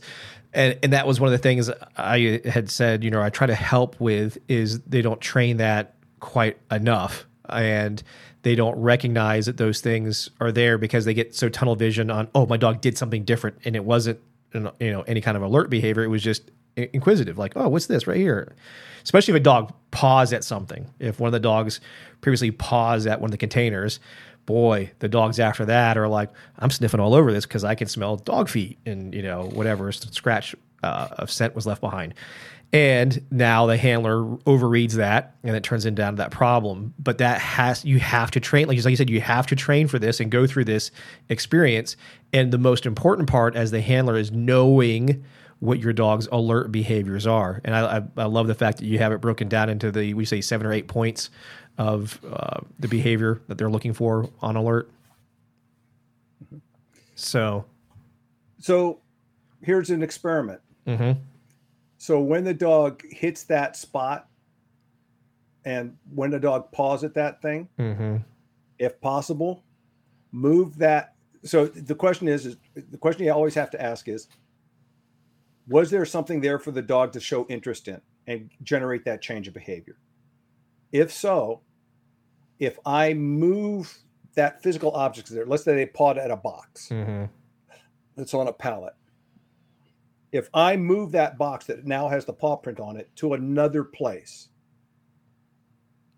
and I let that exercise, I let that that uh, configuration sit for a while, mm-hmm if the dog is hitting on fringe scent that is blowing to that spot, mm-hmm. the dog should still hit where that box was moved from. Mm-hmm. Correct. It becomes the place that where that stuff is still blowing to. Yep. If the scent conditions haven't changed, if mm-hmm. the if, if your little if your micrometeorology in your search environment hasn't changed, mm-hmm. and if I put that box that is now that has been pawed on by another dog someplace else and the dogs hit it, it becomes more likely the dog is hitting on it because of the other dogs. Correct. And you can now let the dog know that, that that's not going to pay. Mhm. And that's like search ends, we're done. Yeah. So one of the things I don't make a big deal about it, but if my dog does something that I know is absolutely antithetical to the work that we want to do, we just search ends, we walk off. I don't Yep. make any big deal about it. Nothing, you know, but well, we're done. We're, Yep. we're done with that. That is a game ender. Yeah. If the dog's trying to game, because if they're trying to fake you into paying them, the last thing that they want is for that to end the game. Mm-hmm. So I just I end the game, we stop, we come back, we reset, we regroup, come back in and, Yeah. and rinse, rinse and repeat and try it again. There's nothing But wrong with that. I don't make a big deal about it Yeah. other than oh, we're done. Hmm, Walk off. Yep. And, and, and that's what happens. People get like, oh, I have to I have to do this now. I have to, I have to work through it. I have to, you know, first is just going, you know what? We're, we're done with the session. You know? Yeah. I, and you know, it's like because I'm I'm tracking centric, you know, I do more tracking work than I do detection work in general. Although since I've retired, I've that's kind of it's now about 50-50 between the two of them. Mm-hmm. Um, but in tracking, just because I lay this exquisite 800 yard track that really is like, oh, it's a thing of beauty. And I put a lot of time into designing it, no placing my articles to reinforce the behaviors I want, everything's great, doesn't mean I have to finish it. Yeah. If in the process that dog checks out and I have a, especially if I have a decoy at the end where the dog's going to have a great, you know, great tug of war at the end, then the last thing I'm going to do is walk that dog to the end if he's not truly working his way to the end. Yeah. And Yeah. their trainers all no, no, they've got to be successful. Mm, no, not if the behavior's not Nope. productive. Totally. but agree. also if like i'm really struggling i set this track up but this dog is really struggling with asphalt to cement transitions and he nails one and gets paid for it with an object that's on that on that that, that cement then you know what i'm going to end it there we're going to have a party with that one and walk away and all the rest of that stuff if that was in the first 100 yards i'll write off the other 700 yards of this because i got a piece that i want yeah. and then later on, we can work on behavioral stamina and working 800 yards and doing other things. But if I clean up a thing I've been really working on, trying to get these asphalt to cement transitions smooth and fluid, and where the dog is really casting them nicely, oh yeah, I'll I'll, I'll pay that big and walk away. Why t- why risk the chance of poisoning that experience Uh-huh. with something else later on? Now, does that mean I don't have faith in my dog? While they're in the developmental stages, I'm a realist about what my dogs. You should know your limitations. This is a dirty Harry moment. Sure. You know, a good trainer should know his or her limitations. A good trainer should know his or her dog's limitations, Absolutely. and then constantly work at pushing them out. And that doesn't mean doing everything all at once, but pushing out a little bit here, pushing out a little bit there, then over here, then back there, and we get it good. So that means, based on what you said, if you actually have a all clear or blank search, you must be one of the types that has some type of reinforcing event or reward event uh, when the dog correctly tells you nothing's there. and that's that's my you know in my hierarchy of reinforcers Uh huh. that's where my verbal petting and praise and moving on are Yeah. Not, like you're not just putting the dog great. up in the car because dogs shouldn't get rewarded if they don't find anything. so you know I, I i learned about this from one of our handlers so i trained this guy and then he taught me okay. and that's that's a beautiful thing Sure. Absolutely. you know what when the when when the teacher gets taught by the student that where the student does something better than the teacher did i'm Mhm. like oh i love that Mhm. And um, Kenton Carpenter with his dog Donner was like he was the dog that if a cop got shot on our department, they said that's the team I want showing up. Mhm. Yes, the guy is kind of crusty and, and rough around the edges, and that dog is a little owly. But you know what? If I get shot, they're going to find him. If there's any team that can find him, they're the ones. That was it. And Kenton built a, a really productive police dog out of Donner. And if Donner didn't come up with somebody at the end of an operational track or a training track, if it was a training track that was a dry hole that we set up, Mhm. and we'd set up dry hole training tracks, Mhm. then at the end of it, Kent would take the dog's tracking harness off. That means you're no longer obligated to nose down work because Mhm. our harness is the equipment cue. It says Yep. if it's on, nose down work. If it's off, you can you you're free to do what other stuff. Mhm. And then he'd give him the harness to carry back as a tug toy. he'd hold on to the big D ring on it, Yeah. and they'd have a little tug, and the dog would take it. He'd shake it, and we used to have these really bright strobes on our harnesses at the at the time. Oh, very expensive ones from Fishery Supply that had these special batteries that had to screw in a brass base and giant black gaskets and Uh-huh. goop, and they were expensive. That dog went through two or three of those a year because he Shake it, break it. Yeah. he was shaking his harness. but it was worth it. It was worth it because that that that dog knew I did a good job. Even Yeah. if I didn't come up with him, Dad's Yeah. happy. This worked out. I got I got this thing, and that still that reinforcer was nowhere near as exciting Of this course. dog as getting the end and finding a real suspect or Sure. finding a decoy. And, and that dog loved it. Yeah, I share the same thing for detection. You know, the, there there needs to be instead of using your hierarchy of reward system. You know, the dog. Ha- you, don't want to just put the dog up as a frequent option, which happens a lot. You want to reinforce. They did it right. They searched their area. They told you nothing was there. They did a good job, especially if they worked their little tails off. That is deserving of reinforcement of some level. If you don't, again, if back to our earlier conversation of hey, this is this, this is that, and this is what's going to happen. And then you start seeing extinguishing behaviors start to develop based on certain cues or certain things that happen. Um, no, I, I love that we can share that with everybody that, you know, because that's a question that comes up. I'm sure you get a lot too is like, what do I do when it's a blank and things like that? How do I handle it? So I'm glad we got to kind of share that with the listeners there. Now, of course, how do people find you? How do they get a hold of you? The easiest way is go to uh, proactivecanine.com. That's P R O A C T I V E, letter K, number nine.com. And there's a link you can click there to send a me- email to me, or you Mhm. can just send it to steve at proactivecanine.com or info at proactivecanine.com. I check both of those. Um, and I've got a coming event here pretty soon. Okay. Um, I'd like to I'd like Yes, to promote. I got a an urban tracking seminar actually in in kind of in my backyard in Okay. northwestern Washington, uh, sponsored by the Chuckanut Dog Training Association on October 8th and 9th.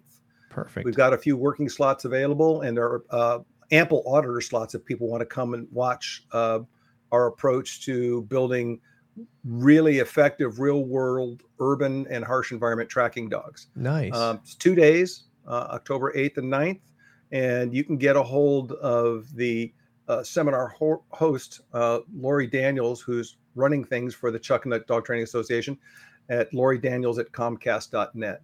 Uh, Lori.daniels at Comcast.net.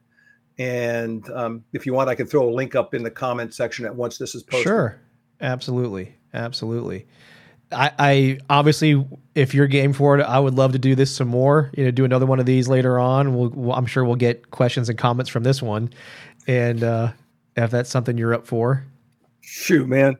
Wake me from a sound sleep, give me a cup of coffee, and we can talk about we can talk about dogs anytime. No problem. awesome, perfect. And I, I'm always thankful for your contributions that you do. You know, I was joking around. I was having a conversation with a friend of mine, Kevin Sheldahl, a little while ago.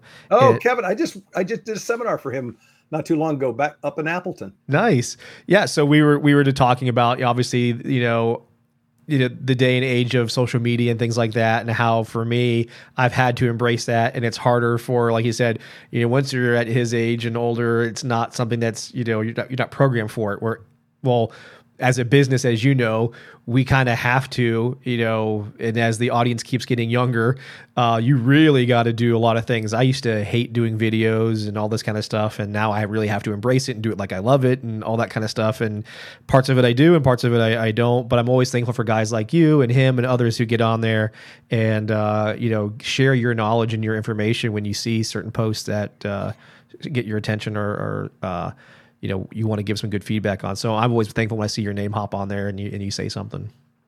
Well, you know, I will say that um, you have definitely demonstrated your your your passion for scent work out there. It's it's it, it's clear to anybody to see that um, you you love this stuff. You geek out on it, Yeah. and um,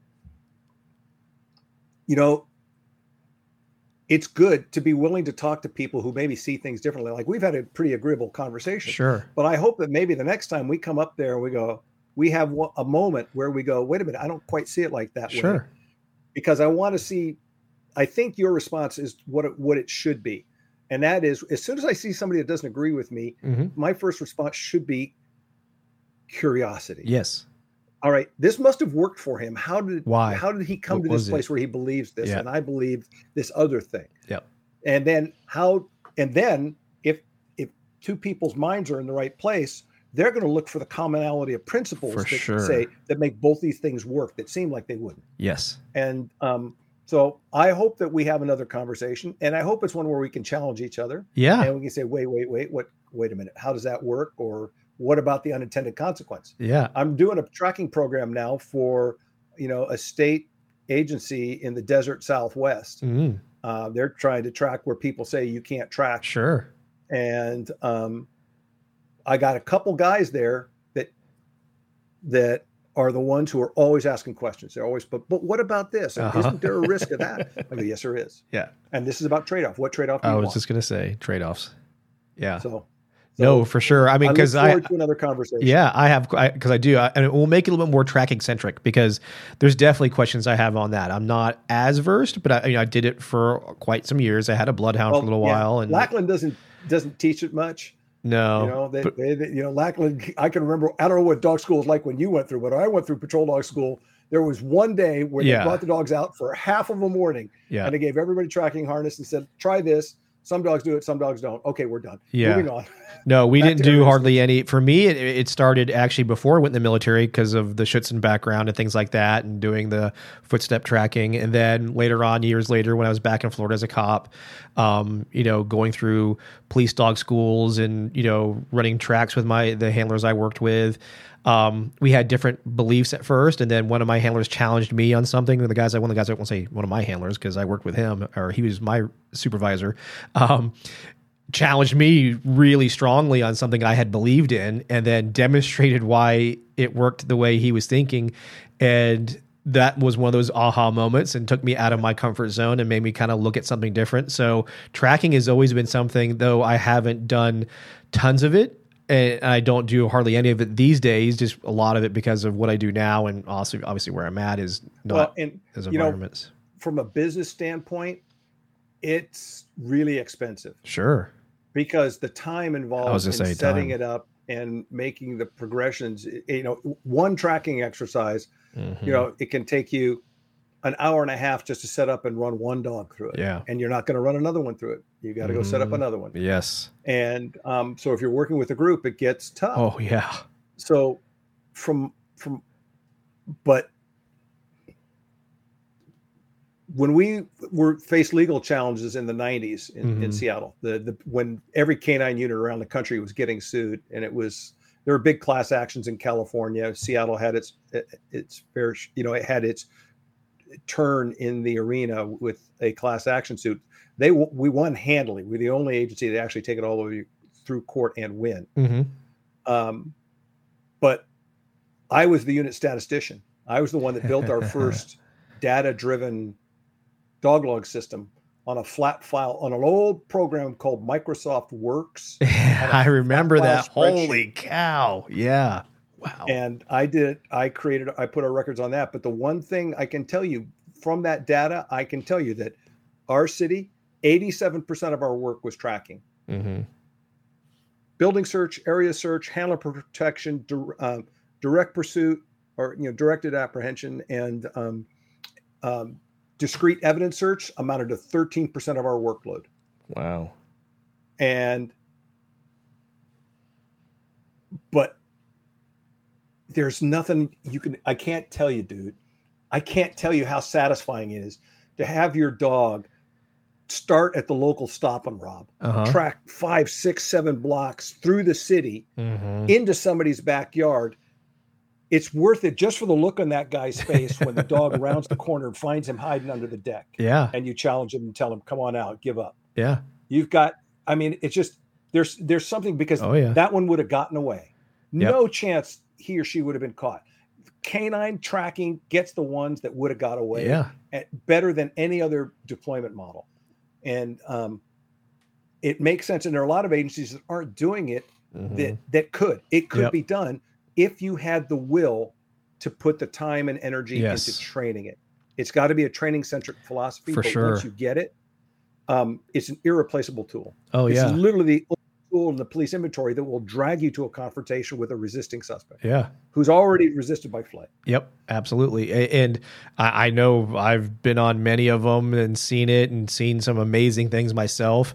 And, you know, uh, had great conversations with Doc, late Doc Mackenzie back in the day about, you know, why certain things happened a certain way, why certain models lived on based on agencies' activity levels, you know, Mm-hmm. things that Yep. were that thought were worked because of training was was it really because they had a very active agency and the dogs had abilities to kind of learn on their own without being Yep. so directed by? So so perfect. We're going to leave this as a teaser then. The next one we'll do will be a little bit of detection but a lot more about tracking and because I have lots of like I said, there's things like even about the the water, the spraying, the the misting aspect. There's things that I have questions about on that. I've I've gone through and learned some of the Dutch hard surface tracking thanks to Simon Prins, the one of my good friends, um, and some other ones. So there's it'll be a great conversation we can have uh, uh, for all those, especially those that love tracking, and tune in for that one, and those that don't, you'll get to hear some really cool stuff that does apply. There's lots of lessons that overlap and apply to detection for sure. Cool. So. Well, I look forward to it. I really look forward to it. Same here. Well, thank you again for coming on here. And for everybody listening, thank you for tuning in to K9's Talking Sense. where it's okay to be nosy.